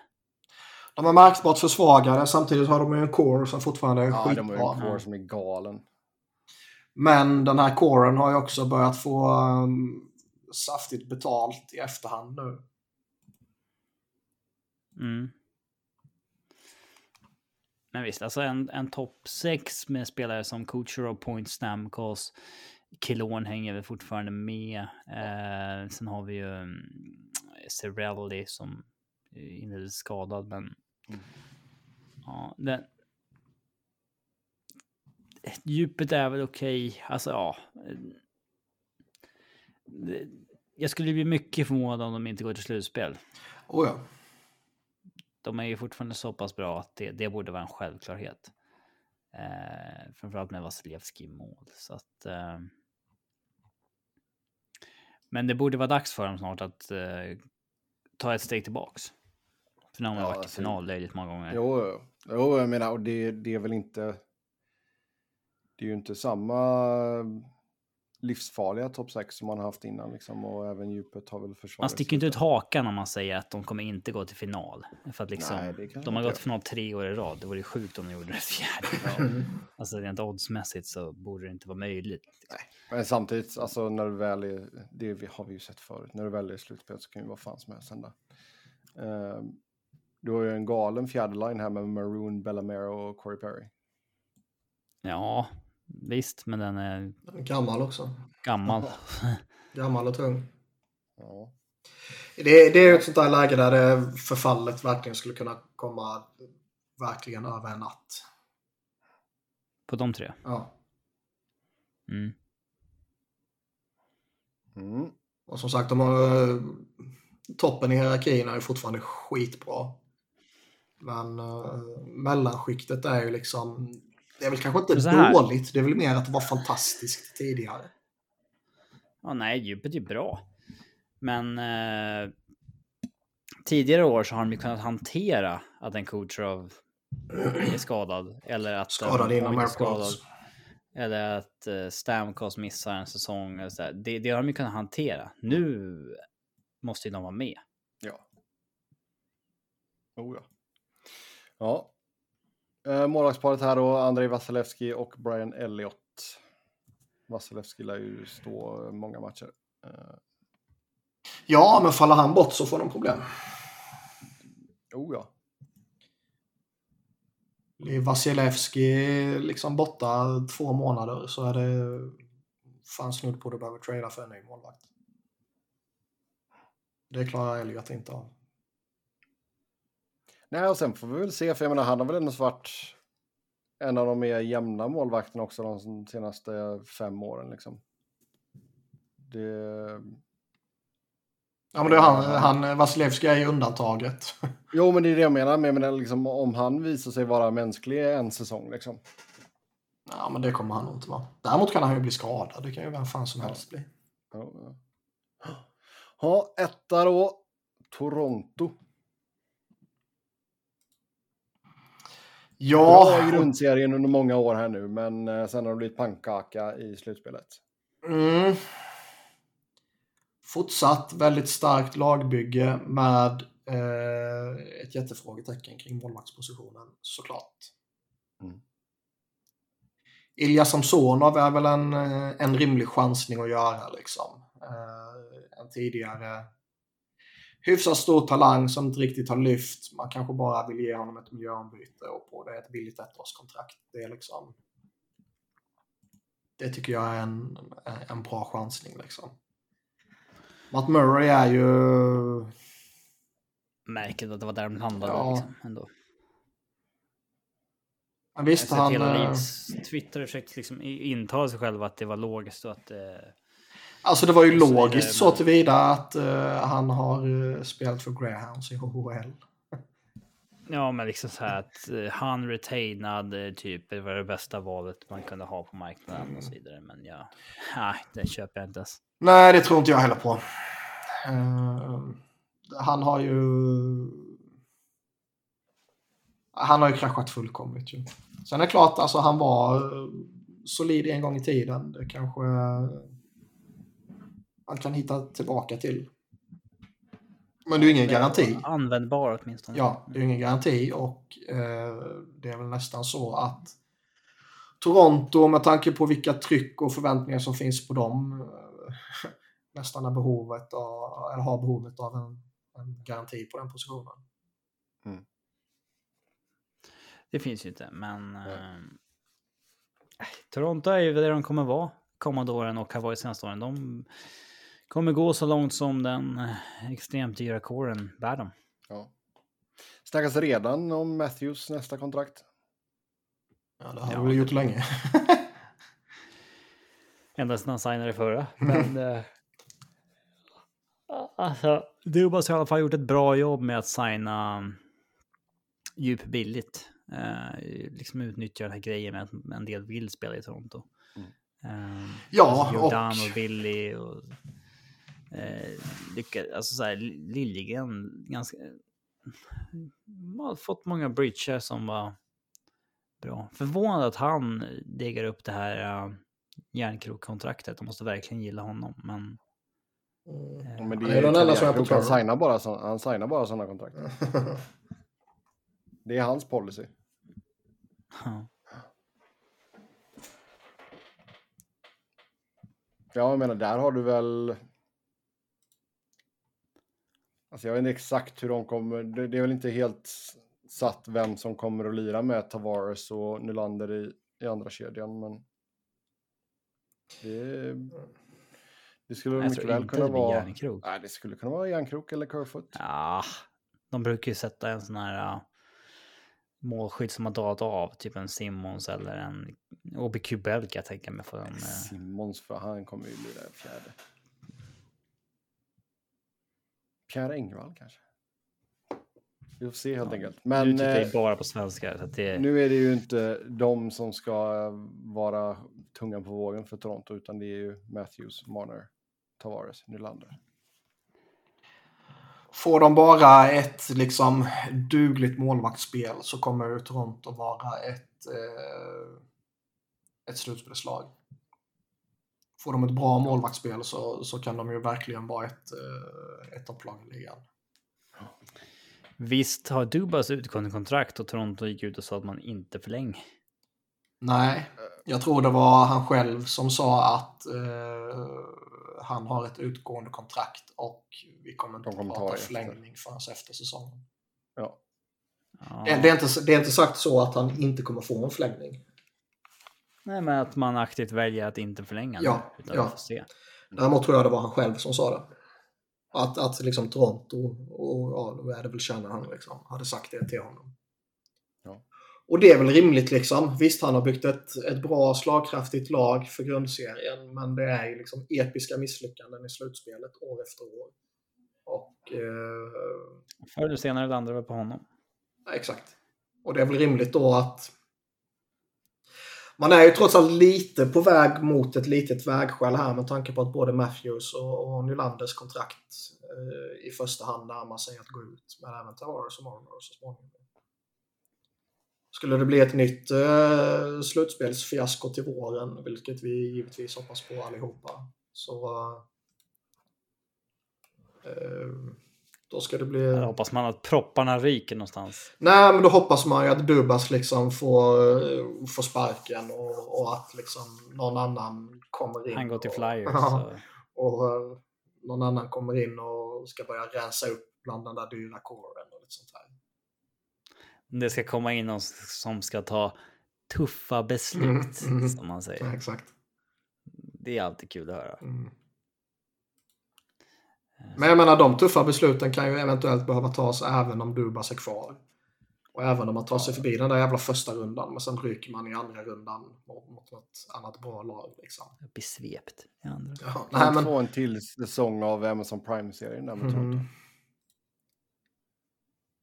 Men man skulle ju- alltså de kommer ju jobba stenhårt på Matthews eh, förlängning givetvis. Men det skulle inte förvåna om de, när den är på plats, kanske behöver offra någon av de andra dyra.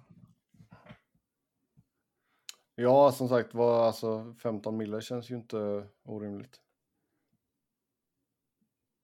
Ja, det, ja, det beror på lite när det kommer skrivas. Mm. Skrivs det nästa år så känns det kanske eh, i överkant. Men fullföljer han det nuvarande kontraktet innan man förlänger så... Jag kommer inte ihåg om det är, 24 eller 25 det sägs att kappen ska dra iväg utav helvete. Är det redan 24? Vet ej. Jag minns inte, jag blir osäker nu. Men det är ju projection, project, projections, det var ett svårt ord i alla fall. Ja. Yes, då tar vi och eh, rör oss till Pacific. Och på åttonde platsen där hittar vi San Jose.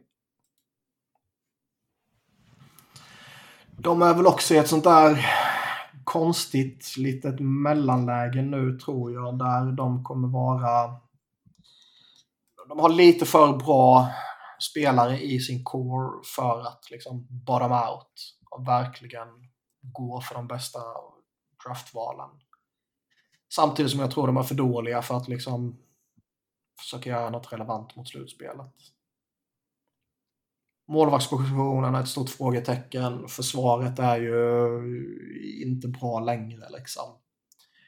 Det har ju skrivits och pratats lite om det här att att Burns och Karlsson tog ut varandra på något sätt när man hade två så framträdande högerfattade backar. Och visst, det kanske kan ligga något i det, men eh, att Erik Karlsson plötsligt skulle bli gamla Erik Karlsson igen bara för att Burns försvann. Det känns ju inte som en självklarhet direkt. Det kan ske givetvis, men eh, det är nog inget man iskallt ska räkna med. Nej, och jag menar räcker det ens liksom? Nej, och det räcker kanske inte heller det, även om det, det skulle räcka en bra bit på vägen för att ta sig tillbaka till slutspel. Liksom. Mike ju valt att satsa mycket på grit och liksom den typen av spelare. Som han själv var.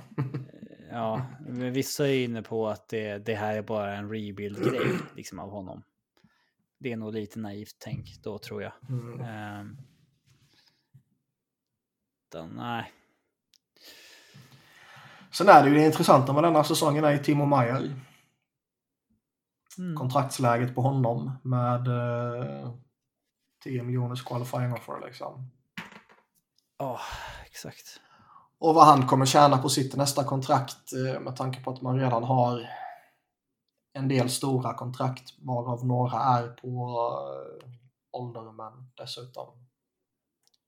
Couture är 33, Karlsson 32, Vlasic 35.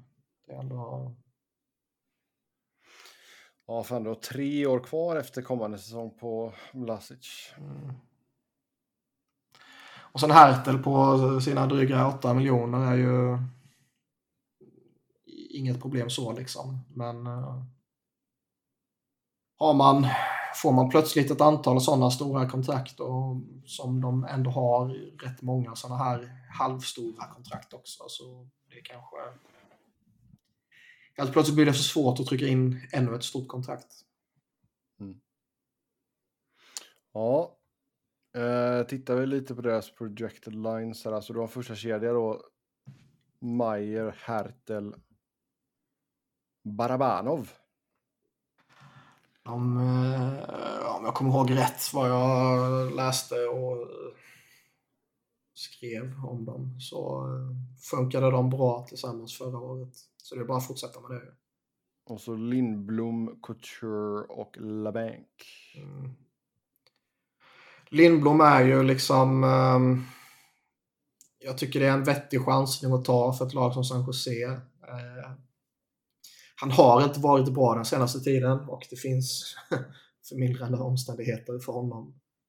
Men uh, det var mycket snack inför förra säsongen att liksom nu är hans nu var hans testvärden tillbaka på samma nivå som det var innan cancerbeskedet och allt sånt här. Och det, det gav ju lite hopp sådär liksom. Men mm. Eh, nej, han var inte bra den här säsongen.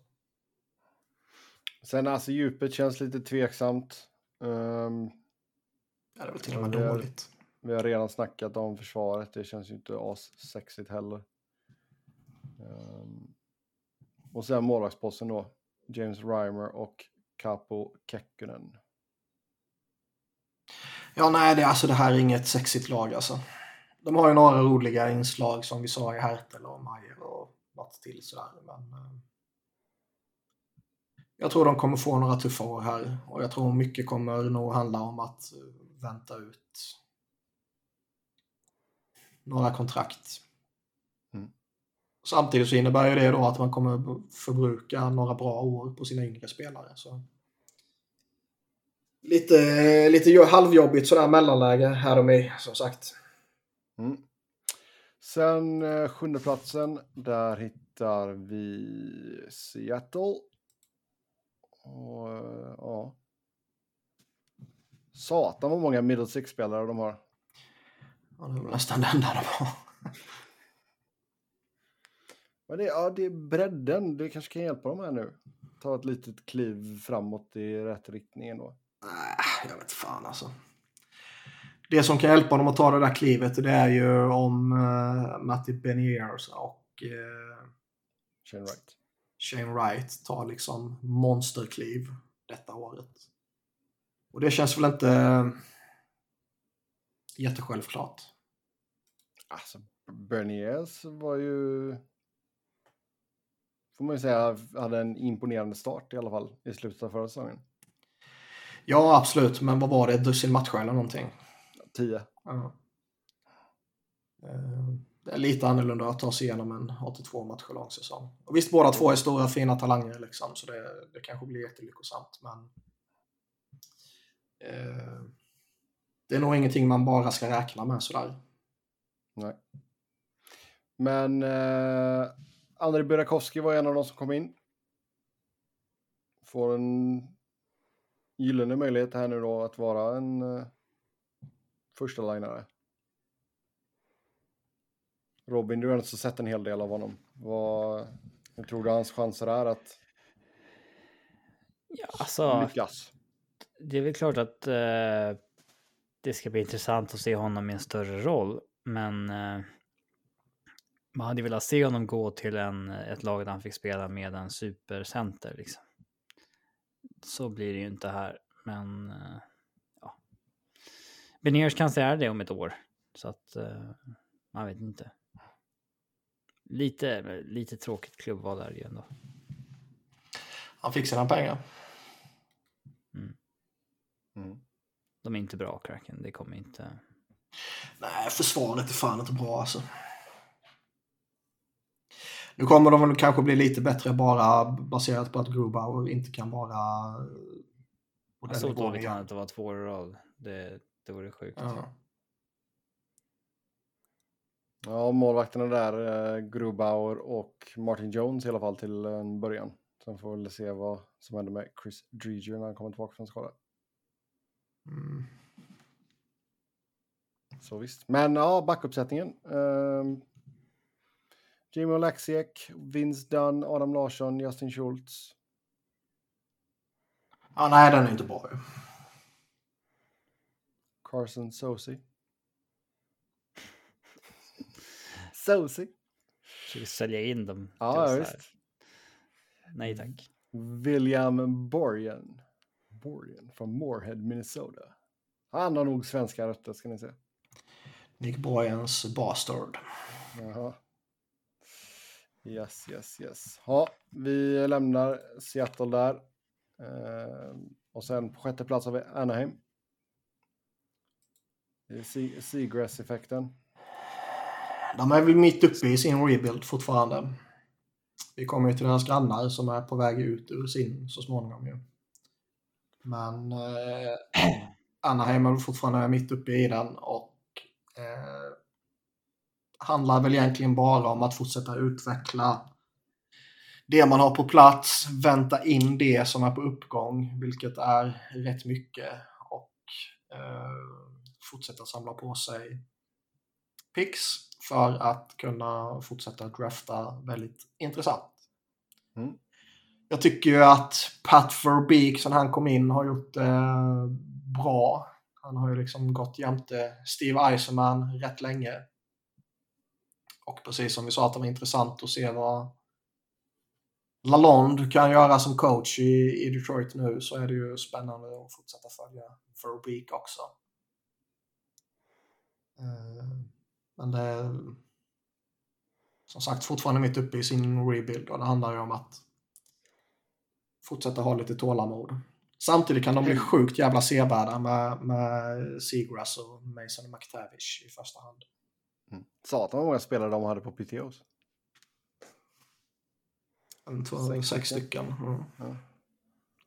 Inte mer, men det är rätt många som har eh, kan ha några stycken. Men det, det är ju ingen som Rocco Grimaldi är liksom den, det största namnet. Ja. Yes. Eh, ja, som sagt, Seagrass sevärd såklart. Det finns ju ganska stora förhoppningar om Mason McTavish också. Vad tror vi Klingberg då? Han kommer väl göra sina poäng i powerplay med Seagrass och sen så eh, kommer Anaheim med all sannolikhet inte vara i närheten av slutspel för trade deadline och då kommer man flippa honom vidare för ytterligare lite picks. Mm. Ja, sen målvaktsduon eh, där, John Gibson och Anthony Storlarts. Gibson har ju visat sig kunna vara ett eventuellt problem här nu med en liten nedåtgående trend de senaste åren. Och eh, är man Anaheim så skulle man kanske försöka omfamna de här ryktena om att han kan vara aktuell för en trade och försöka bli av med honom kanske. Mm. Det är ändå vad har han? En, två, tre, fyra, fem år kvar på sitt kontrakt. Ja, som vi har snackat om tidigare också. Jag tror väl fortfarande att hans anseende är ganska, ganska stabilt. Anseendet är nog lite högre än de eh, faktiska prestationerna. Ja. Mm. Sen femte plats, där har vi Vancouver. Vancouver är ju lite spännande framåt ändå. Eller framöver liksom. Framåt också om man bara pratar offensiven. Ja, Men ehm, de committade ju på JT Miller här. Um, Signade upp Brock Bowser. De kommer väl förlänga med Bo Horvat när som helst känns det som. Det Något man borde vilja lösa innan säsongen i alla fall. Ja, jag tycker de tog, de tog väl en ganska bra chansning på Kuzmenko. Ja, det får ju visa sig. Men det, ja, jag tycker det finns ju offensiv potential. Det, det, finns många potentiella mål i det här laget. Och eh, det blir ju inte sämre liksom av att man har Bruce Bourgeois som coach. Nej.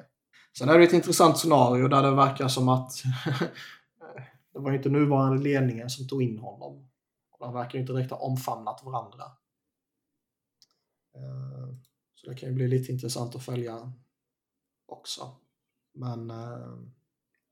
Jo, men det känns ju ändå så som att spelartruppen har ju verkligen tagit Bruce till sig. Liksom. Jo, jag menar han och ledningen. Ja, jo. Sen är ju fortfarande försvaret eh, utöver Queen Hughes är ju ett frågetecken. Liksom en, en högersida bestående av Luke Chen, Tyler Myers och Tucker Poolman, men fan det nu är. Är ju... det, det är ju inte starkt liksom. Nej. Ja, det var väl lite snack till och med om att de kanske skulle prova Oliver Ekman Larsson som höger jämte Quinn. Ja, alltså tid, det har ju varit Luke Chen som har varit där. Och det är ju liksom, visst, han har studsat tillbaka på ett okej sätt här nu när det kändes som att han nästan var på väg ut för ligan för ett par, tre år sedan. Um, men det är ändå sjukt ovärdigt att ha honom i ett första par. Mm. Uh, målvaktsparet här, Thatcher Demko och Martin Spencer. Mm. Spencer Martin menar jag. Ja, innan vi tar det så är det ju jävligt viktigt för dem att, att försöka få igång Ekman Larsson.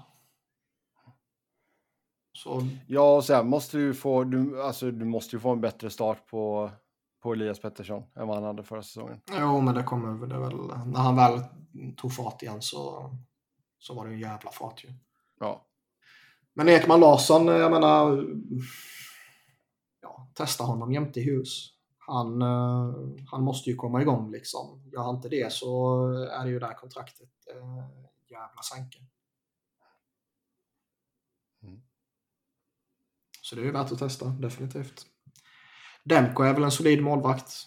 Det, det, tog väl kanske lite, lite tid för honom, lite längre tid än vad man kanske trodde innan han skulle eh, ta jobbet om man säger så. Men eh, det känns ju som att han har gjort det nu. Ja, och så Spen Spencer Martin. Folk med eh. två förnamn. Vet du. Det... Niklas, eller Robin, vad kommer du ihåg från hans tre framträdanden från Colorado 16-17? Spencer, ja, det var ju under pissäsongen där, så att han stod ju... Det finns ju en till mål som spelade tio matcher den säsongen som ingen kommer ihåg. så att... Uh, ah. Av en sån här prospect mål som folk hoppades på i fem år så det inte blev någonting. Nej. Ja, ja. Ja. Uh, något mer om Vancouver eller ska vi gå vidare? Vi går vidare. Vegas sitter vi på fjärdeplatsen. Ja, um, Robin Lehner, Shea Webber och Nolan Patrick kommer ju inte spela denna säsongen har de bekräftat. Och eh, Shea Webber var ju givetvis jätteväntat. Och Robin Lehner visste man ju sedan tidigare. Nolan Patrick är ju eh, irrelevant så tillvida att han är usel när han väl spelar. Vad är, för, vad är det för skada han dras med nu? Jag har inte sett något, men eh, jag undrar om det kan vara det huvudproblemen han har haft tidigare. Mm.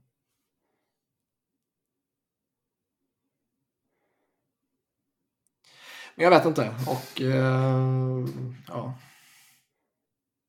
Tråkigt för han, bla bla bla. Jag bryr mig inte liksom. Men eh, sportsligt är det ingen förlust för dem. Nej. Han är, han är usel. Liksom. Nej, men alltså det är ju... Det är ju Jack Eichel och Mark Stone och Mercer som ska driva detta. Så är det ju. Det, det blir intressant att se liksom, vad, vilken Jack Eichel får vi liksom nu under en förhoppningsvis då hela säsongen. Ja, och nu kommer han ju från en, en riktig sommar och allt vad det innebär. Han slängdes in i skiten mitt under säsongen. Liksom, under lite... Eller efter lite kaosartade former, får man ju säga. Mm. Jo, jag menar, han kom in och hade haft skadeproblem och sen fick Mark Stone skadeproblem. Och... Mm. Nej, alltså får, får de bara ett mål, ett målvaktsspel som är som är bra så har de ju alla möjligheter i världen att vara ett topplag i ligan såklart. Mm. Uh... Ja, och, så, och jag menar det är ju ett stort frågetecken. Jag menar Lener har vi en så, där vet du ju så att du har en viss nivå. Logan Thompson är ju oprövad. Uh, och sen bakom honom då så Aiden Hill och Laurent Brossois. Ja, alla tre är ju frågetecken på, på sina sätt. Liksom. Mm. Sen visst, Thompson gjorde det ju bra det lilla vi fick se förra säsongen. Liksom, men... Nick Haig är ju som sagt eh, inte på plats heller, RFA. Nej. Mm. Det var någon, eh, det måste väl ha varit Friedman, som mumlade någonting om att eh, kan Vegas ha något på gång nu? När man har lite, lite utrymme efter skador och sådär.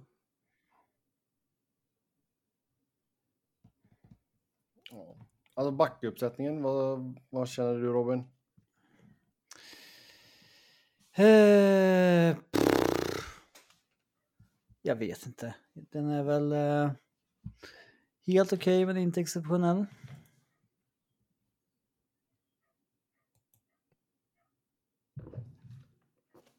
Ja. Ja. Ja, yes, yes, yes. Jag känner Robin börjar tackla av här nu.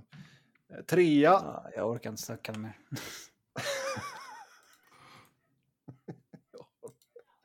Trea heter vi LA. Trevligt. Topp tre. Roligt.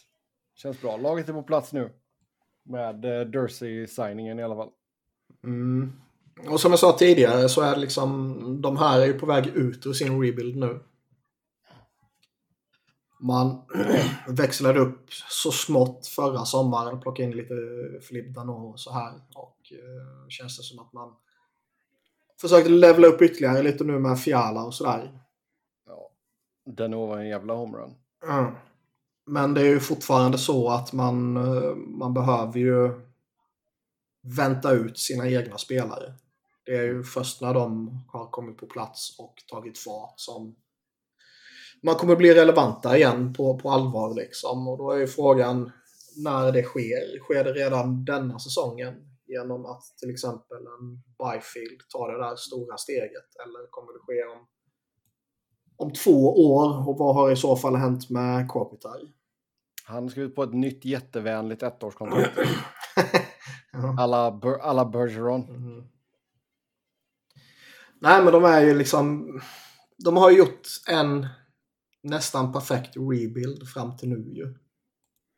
Man, uh, man behöll vissa av de här veteranerna som man tyckte var, var bra att ha runt omkring liksom i Kopitar och Dowdy och Brown också för den delen kanske. Mm. Uh, men man vill ju gärna hinna levla upp nu innan de faller av. Ja, ja oh, absolut. Och Kopitar är ändå 35 bast nu. Men har åldrats som ett fint vin. Och det är det vi konstaterade för några alltså, avsnitt sen att vi inte skulle använda det uttrycket. Nej, jag vet, att vi jag inte vet, förstår oss på det. Som en... Uh, Ostbågare sa vi. Ja, exakt. exakt. Han, han, är som en uh, vällagrad uh, bourbon kan man säga.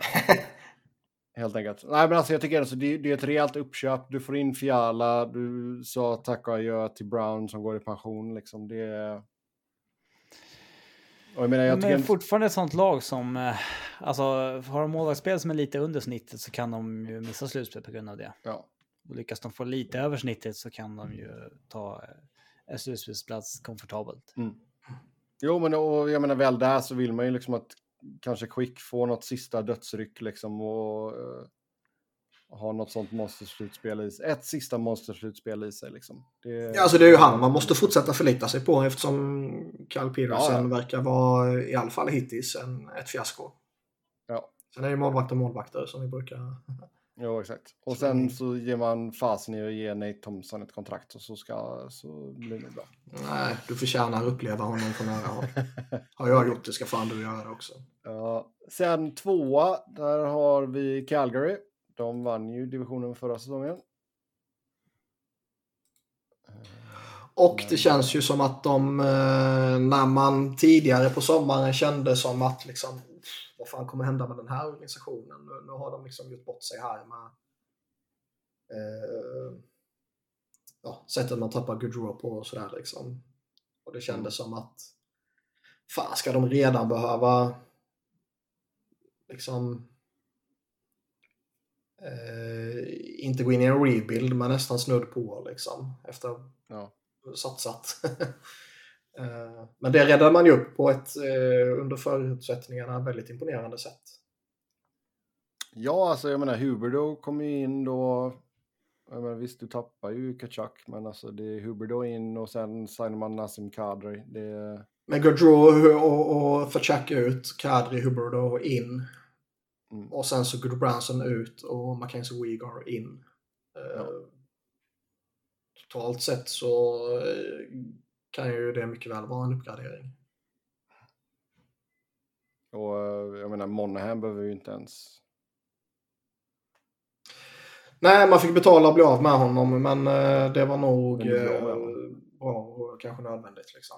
Ja, Så då, eh, Calgary kommer ju... De kommer ju vara fortsatt relevanta, vilket man som sagt kanske inte trodde i början på sommaren. nej. Eh, Har, har bara Suter ett, eh, ett bra lagbygge på plats så känns det som att han kommer få ut något bra av det.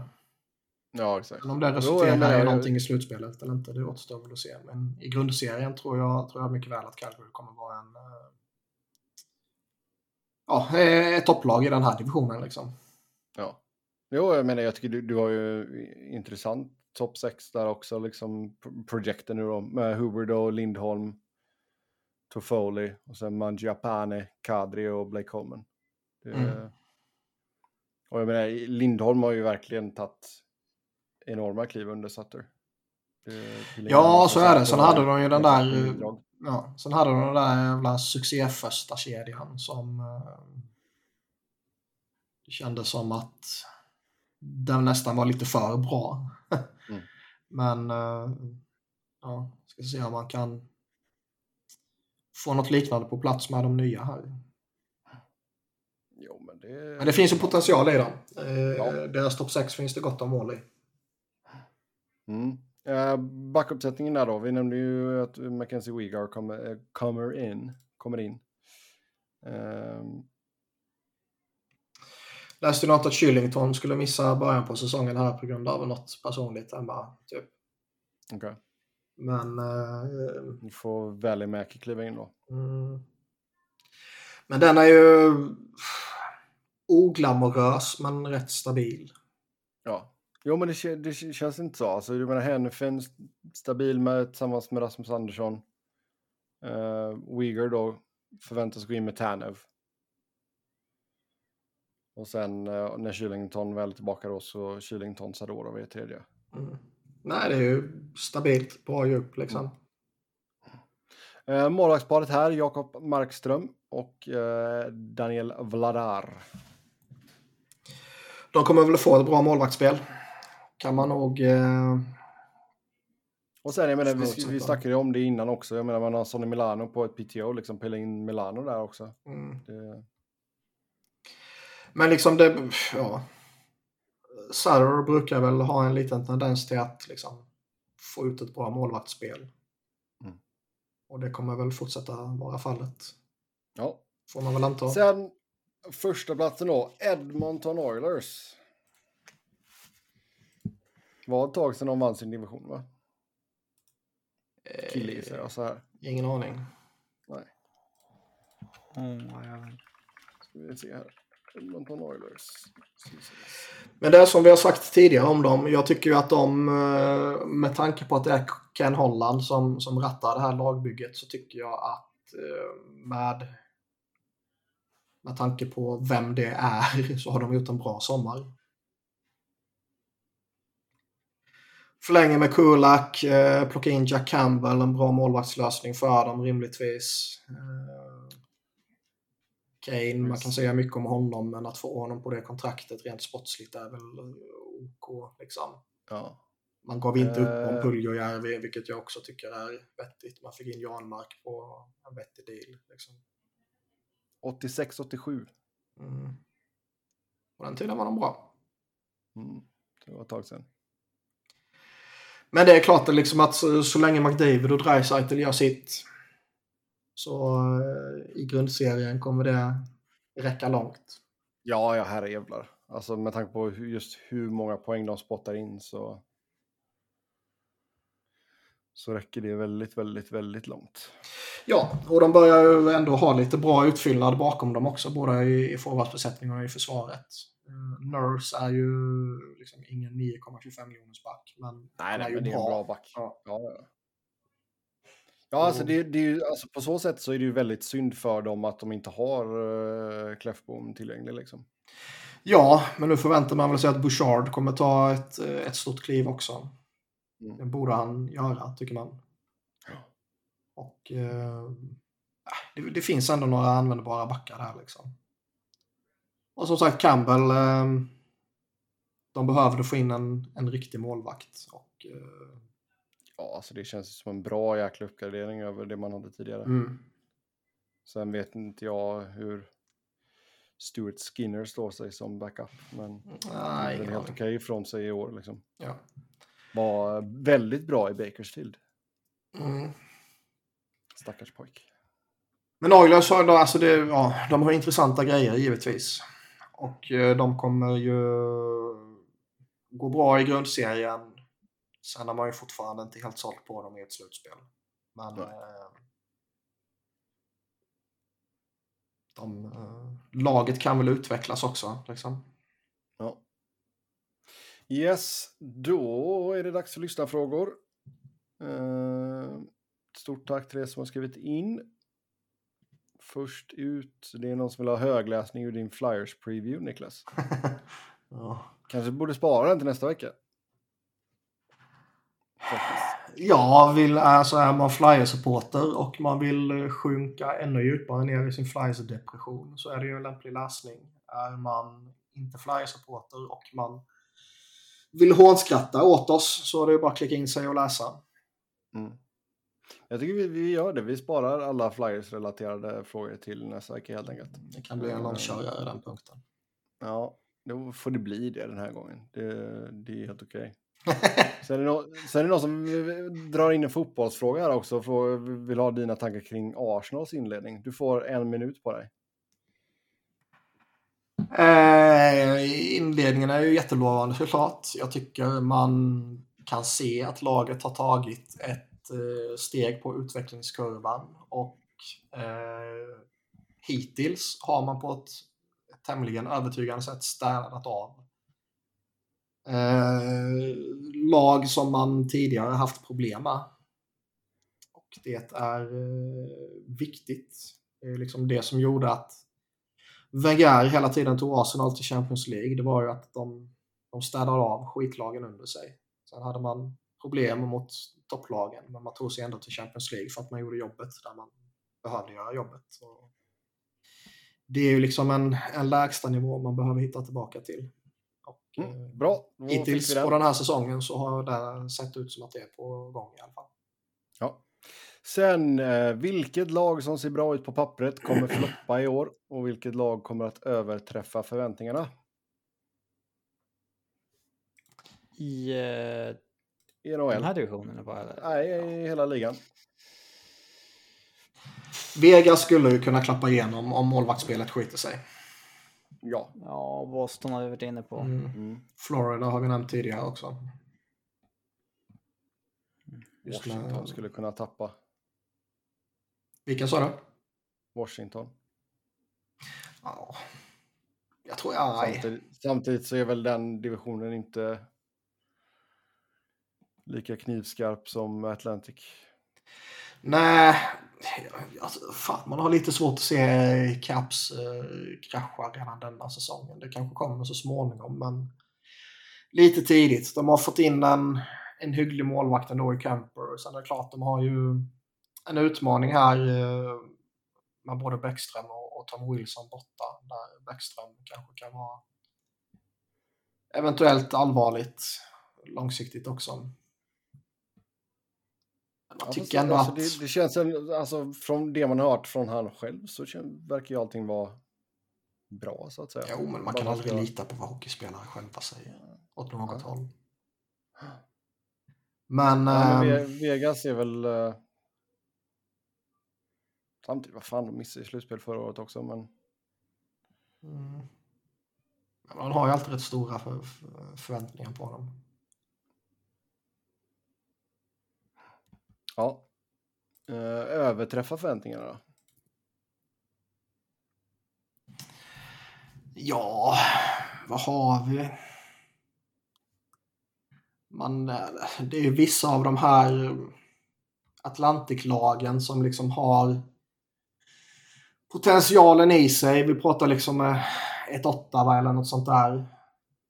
Men det är väl om typ Ottawa, Detroit eller Buffalo skulle få en hela kalasträff och pilla in ett villkort liksom? Jo.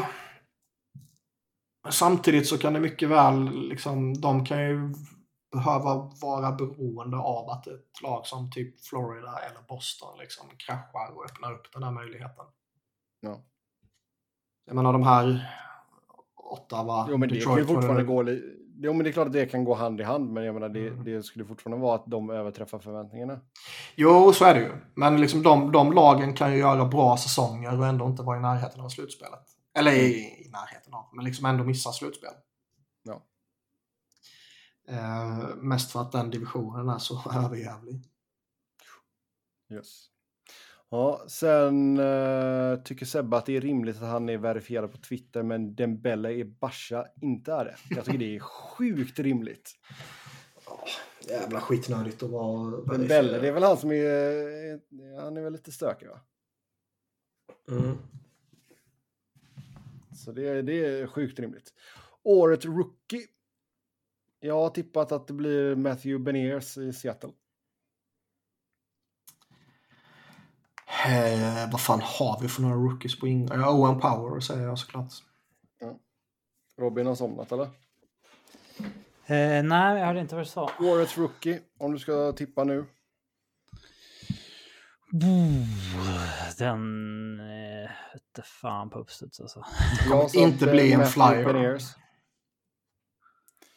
Jag sa Beniers och Niklas sa Power. Ja, jag tror jag är mer på Beniers.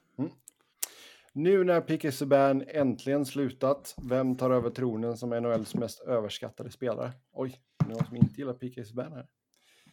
Alltså man skulle väl kunna gjort ett case för att han var överskattad tidigare, men inte nu mot slutet väl? Nej. Nej, han har ju... Det finns ju knappt... Uh... Det är få som är överskattade och underskattade längre för att de blir ju så eh, dissekerade mm. siffermässigt. Mm. Eh, visst, det finns ju de som är riktigt bra, men som... Eh, ja, det har inte nått alla än, liksom hur bra. Men när någons nummer har fallit, då är det väldigt svårt att hålla det hemligt. Det, den noterar ju alla på en gång. Ja. Eh,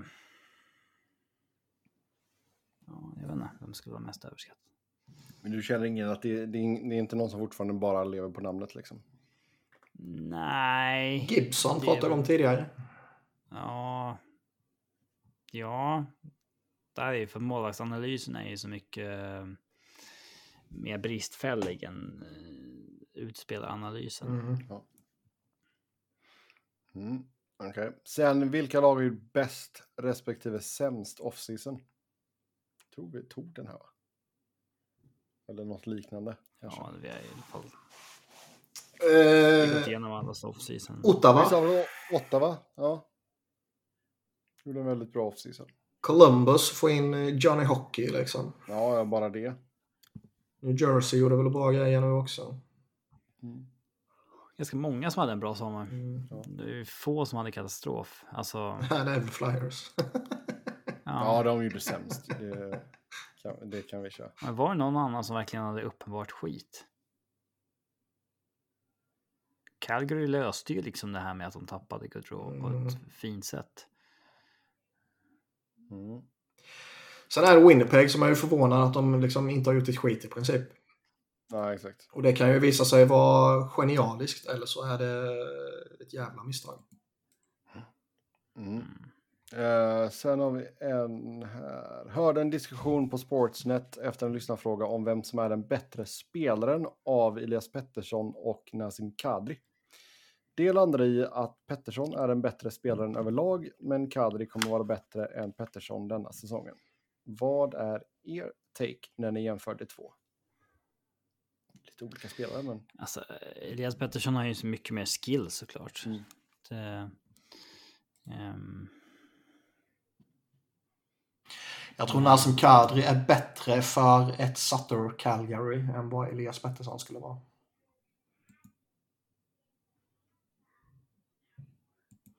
ja, de har, ingen av dem har nog gynnats av att byta lag med varandra Mm. tror jag. Ja, sen eh, sist ut här. Första tränaren att få sparken.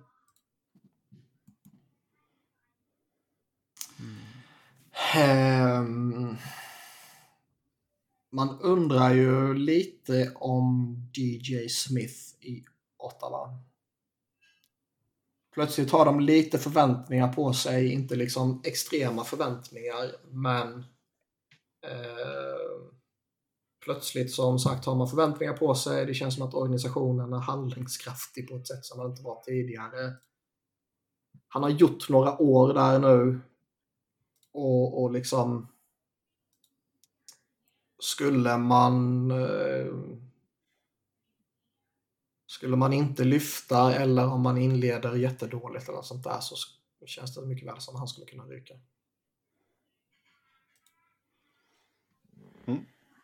Då kör vi på det. Med det då så tar vi och säger tack och adjö för den här gången. Som vanligt så kan ni köta hockey med oss via Twitter. Mig hittar ni på att Sebnoren, verifierad.